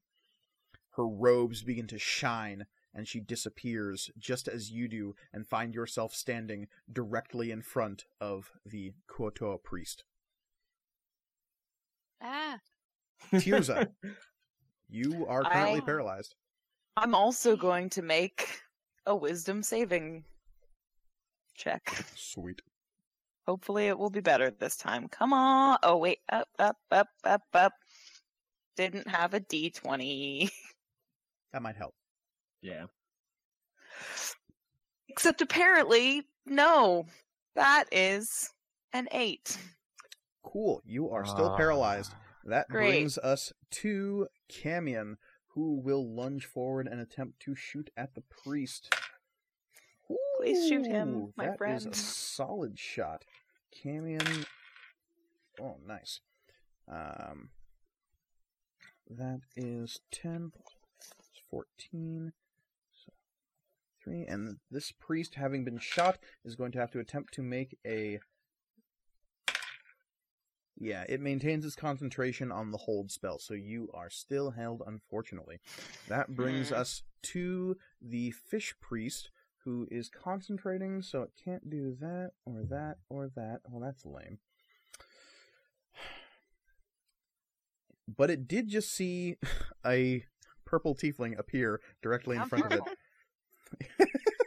you are at that. So, it Shares will catchphrase. Attempt to bonk you with its weird scepter. Don't block me. That is a 14 versus AC. Ah, tie goes to the runner. All right. Ow, he bonked me. So, you take 5 bludgeoning damage Ow. as well as 18 lightning damage. Ooh. Uh, okay, so that's okay. Uh, so the I am- weird crustacean figurine on the top of its staff begins to ripple with gray black energy in a very almost dark mirror of Tirza's own power as it just whomps you with this staff. So here's what happens. I blink back into existence. I get bonked, and then I'm unconscious. no. Good to have you back, Sharon. oh, no. so just like donk. well, at least you're definitely going to stay in the circle now. Yeah, I guess so. That brings us to the last of the Kuo-toa that is still attacking Grawl, and it will continue to do so. Um, that is an 11 versus your AC. Not- Um, Not going to do it, I'm uh, guessing. no, my my AC is 11. Oh, cool. But um, no, not cool. Um, I don't know if I can take two more of his hits without being knocked out. So, um, all spells. No, not all spells. I'm gonna cast shield. Okay, so that increases your AC by 5, so it puts it up to a 16. Yep. All right, so that first attack definitely misses, but the second attack I rolled a 19, which I think is going to be still be a hit. So that is going to be five piercing damage. Uh, me down to eleven. Woohoo! That brings us to Fish Priest. We'll look down at Cherish's like crumpled body and just like, what just happened? But then we'll get a steely look on its face as it glances back up at Tirza, and it will stride across the circle towards you, lifting its scepter. And it is going to attack you, and those attacks have advantage because you are still held. But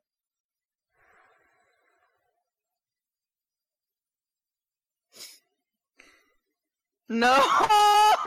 so long. Oh, for all of the podcast listeners, Mike is evil and has evil faces that he makes. And I'm- Goodbye, everybody. Well, it's been a good run. Yeah. Miss you. Uh, Don't forget, you have disadvantage on your next character. It'll be a lot.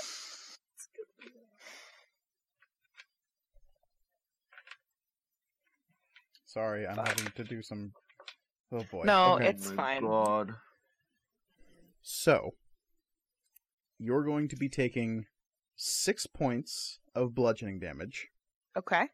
I'm guessing that's not the problem. no. No, it is the 36 points of lightning oh damage that you then take that is really the problem here. Oh. You know what's so funny is I was like, oh, I should heal myself really quick. Oh. Uh, okay. Cool, I'm unconscious. Kind Yeah, of figured. I would. I would But you heal uh, people.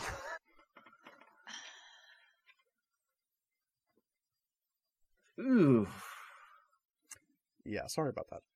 That's um, fine. So, that brings us to Grawl. Okay. So how many are left? My dude and priest dude. And the priest, and that's it. oh no. That's a bad, bad dude. Uh. His bonk stick is not to be trifled with. It's Rabonculus. The legendary bonk stick. The legendary bonk stick. What happened to Camion and whatnot? They're still kicking. I needed to. I need help. It's not Camion's turn. I needed to be his turn. Their turn. Uh, It's Talila's turn next, so. What are you doing in the meantime?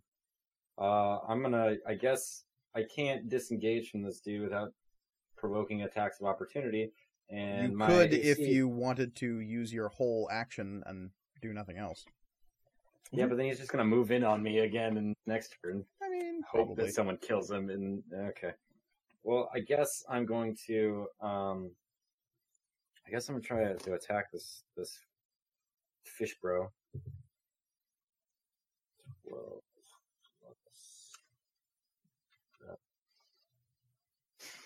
That's gonna be a 17. 17 will hit. Yes. Okay, cool. Now for some damage.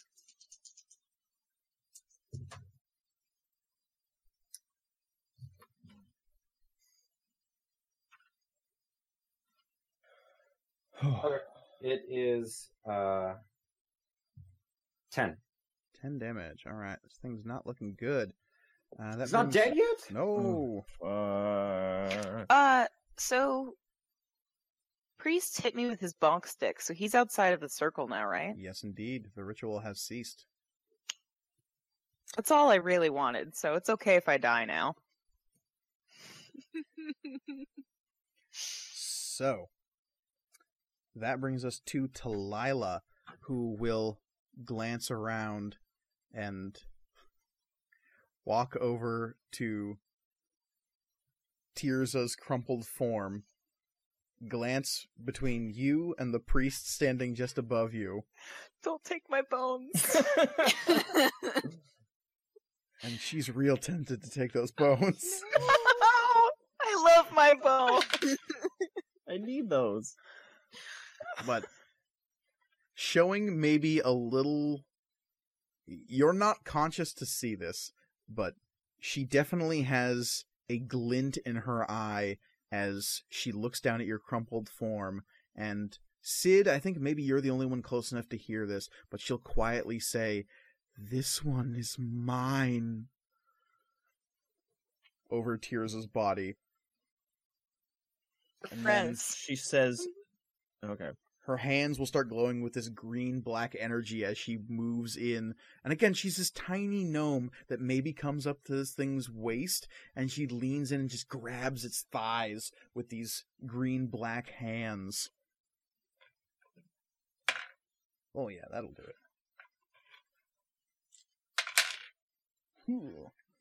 And it lets out this gurgling shriek as this necromantic energy goes surging through its body and it did not like that. Uh, it's not dead, but it got hurt real bad. George will lumber over to this thing then and begin to attack it as well. And George has advantage because its master is attacking this thing in a melee. Uh, it's dealing a little bit of damage. All right. This thing looks like a stiff breeze could knock it over. That brings us back up to the top with Sid. Hi, Mister Stiff Breeze here. I'd like to um Tirza is down. Cherish is down. Yes, and I have no healing whatsoever. Fair enough. Um, yeah, I'm gonna take out Mister Stiff Breeze over there, and um, can I can I put myself into a, a position of advantage? Sure. Uh, yeah, let's do it. Get wrecked. Um, it's gonna be 18. 18 will hit. Great. Show me sneak attack. Oh yes.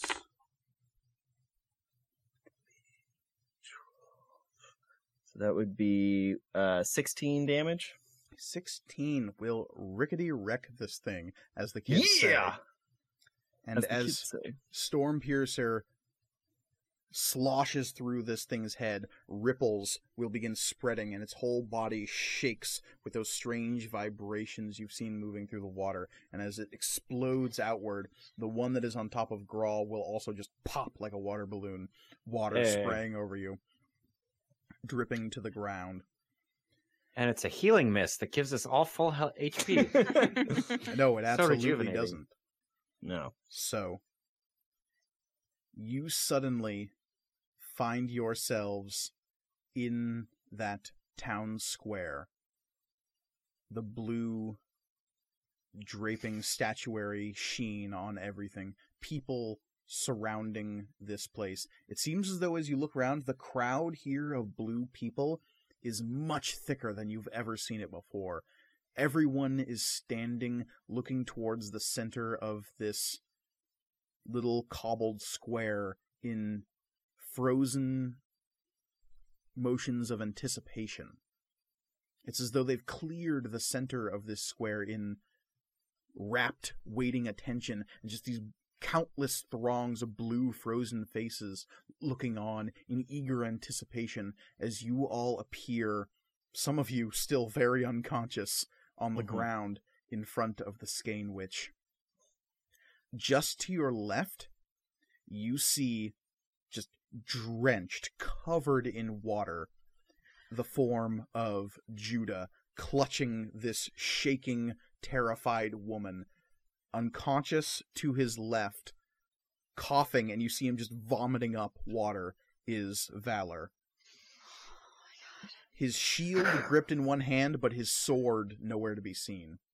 Oh no!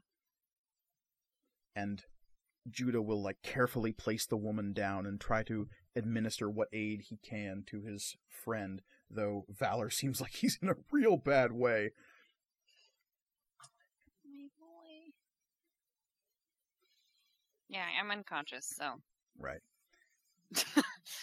Tirza, Mm-hmm. Cherish, I need you to give me death saving throws. Mm-hmm. Mm-hmm. Mm-hmm. Mm-hmm. 18. Eight. Eight. Right, minus one for Tirza. Uh, does anybody have a healing potion? I shout Nope. out to the group. do. You do? Would I know that she? I bought two, but I, I didn't wouldn't- tell any. I didn't tell anybody. Talila will sit down crisscross applesauce next to Tirza's head and begin stroking her hair and just whispers, Soon. I oh, we're bros now. I love it. I wait. Soon as in, I draw my. Oh, I still have my sword. I point my sword at Talila and be like, "Ah, no, not not yet." And Talila just shrugs. She's not going to die. Um, If you say so. Yeah. Um, I mean, I there's nothing I can. You can, Can roll try a medicine? medicine check, yes. That that's what I will do. Okay. Well, that's a six. So Uh, Yeah. They are not stabilized. yeah, fuck. So, Does as any- you're as you're attempting to do this, the skein witch floating over the fountain will drift forward and say, "You have surpassed water in a year and a day. The last trial. A year and a day, threadless."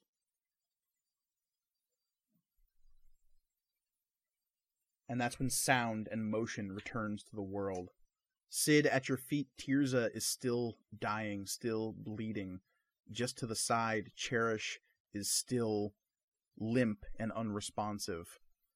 Grawl, what are you doing during all of this? Um, I used my potion last time and I didn't purchase any. Can I do a? Hmm. Can I do like a survival roll to stabilize somebody? That is a medicine check, my friend. Dang it! Which I have a one anyway, so I could. Can I roll for medicine? As who are you trying to revive? Uh, uh, Tirza. Okay. You rush to Tirza's side with Sid and technically Talila. George is nowhere to be seen. Oh, George. Cherish remains solidly alone on the ground, though Camion rushes to her side, as does Judah as well, as soon as he knows that Valor isn't actively dying anymore. Mhm. But as soon as you're over your quasi fallen comrades attempting to resuscitate them, motion and sound returns to the world, and the roar of the crowd around you is this cacophonous distraction from trying to save your dying friends as these people rush in everyone shouting it's them it's them the th- they've come back. These people they've come back. Where did you go? What did you do? What did you see? People shouting and jostling and moving in trying to like touch you grab pieces of you and all you're trying to do is save your fallen friends but you can't get the space to do it. And so you're saying we're celebrities now?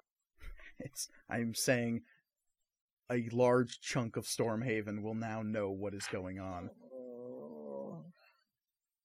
And as you're doing this, there is another brief moment of everything stopping, and for a mm-hmm. nightmarish second, you think you've gone back to the in between.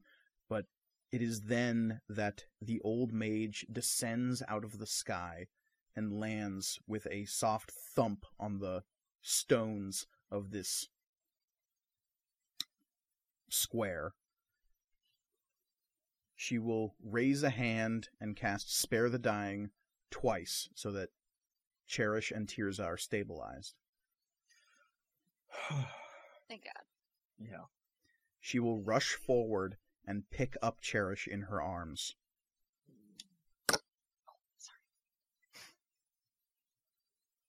And she will look at all of you and say, We need to get out of here right now.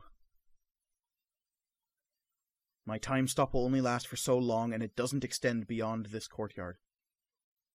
Uh, okay. We go. I, I go. Does anyone need to be carried? Oh, I'm fine. Hey, you're fine.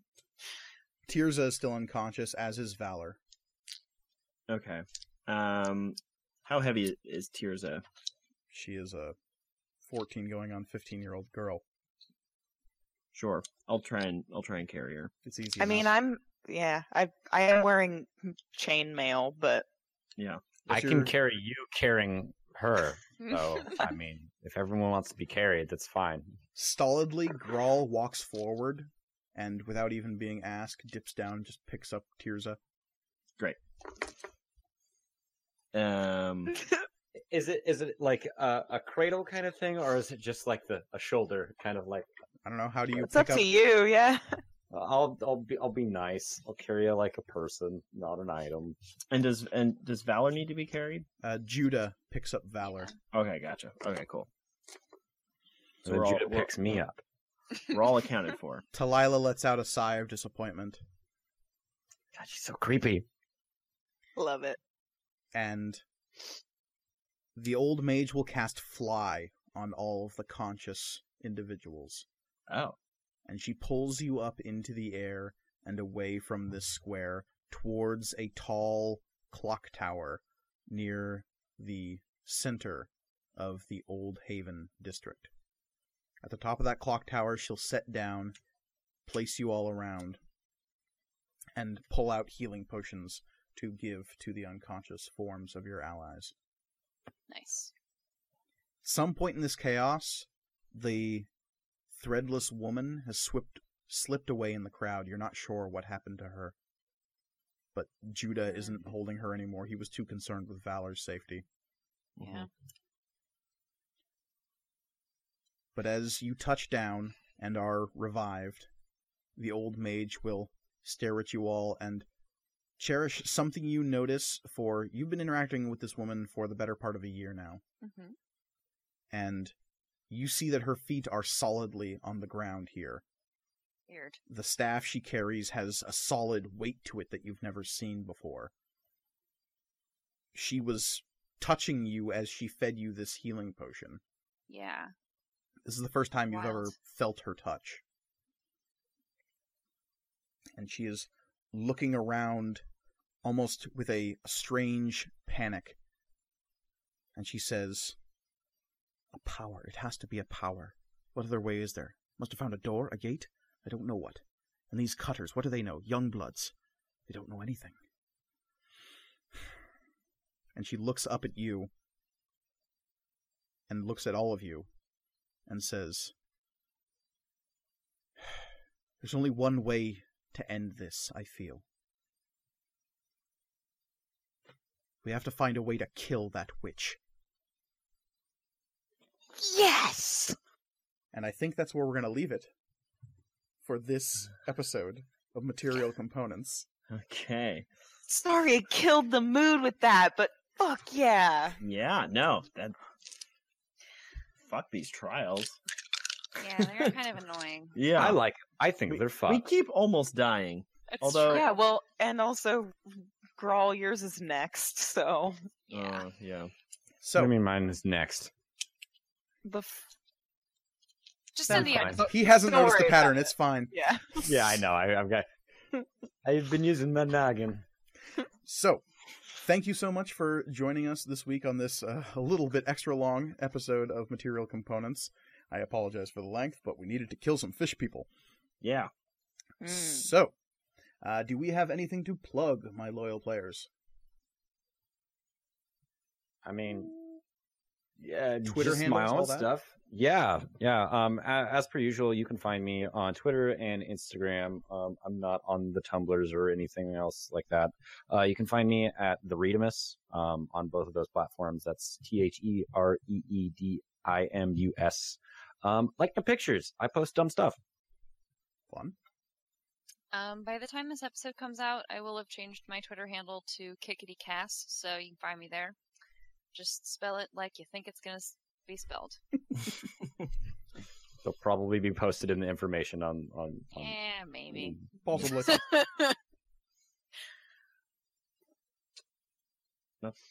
Yeah, I have no Twitter or anything. Uh, no current projects, so Okay. don't worry about me. As always, you can find me on my other podcast, if you so choose, where I and a couple of co-hosts talk about comic books and pop culture nonsense over nonsense over on Panel on Panels. And of course, you can Find us on Twitter at MatcomRPG. That's spelled M A T C O M R P G. I don't know where it is on the screen, It's, but I'm it's, pointing it's at it. up. Always assume it's up. You can email us at materialcomponentsrpg at gmail.com. We always love hearing from our listeners. That is also the best place to send any fan art you would care to do. Because Please draw George. Please draw George. The new Draw fan baby. Grawl in a s- draw Grawl in a In snowstorm. a bathing suit. Oh, sorry. a, a, a, a pink uh, a pink uh, polka dot um, bathing suit in a snowstorm. Please And- and Okay. Anyway, any fan art we receive could end up on our website over on the gallery section. Right now, mostly what we've got is Cass and Michael's renditions of things. And, you know, it could always use more population over there. Why not? Yarp. So I think that's going to do it for this episode of Material Components. Thank you all so much for listening. And Thank good you. night. Thank you. Mhm. Have a good night. Bye. Doodles. Or, well, like a good day or whatever. You- Where, whenever, wherever.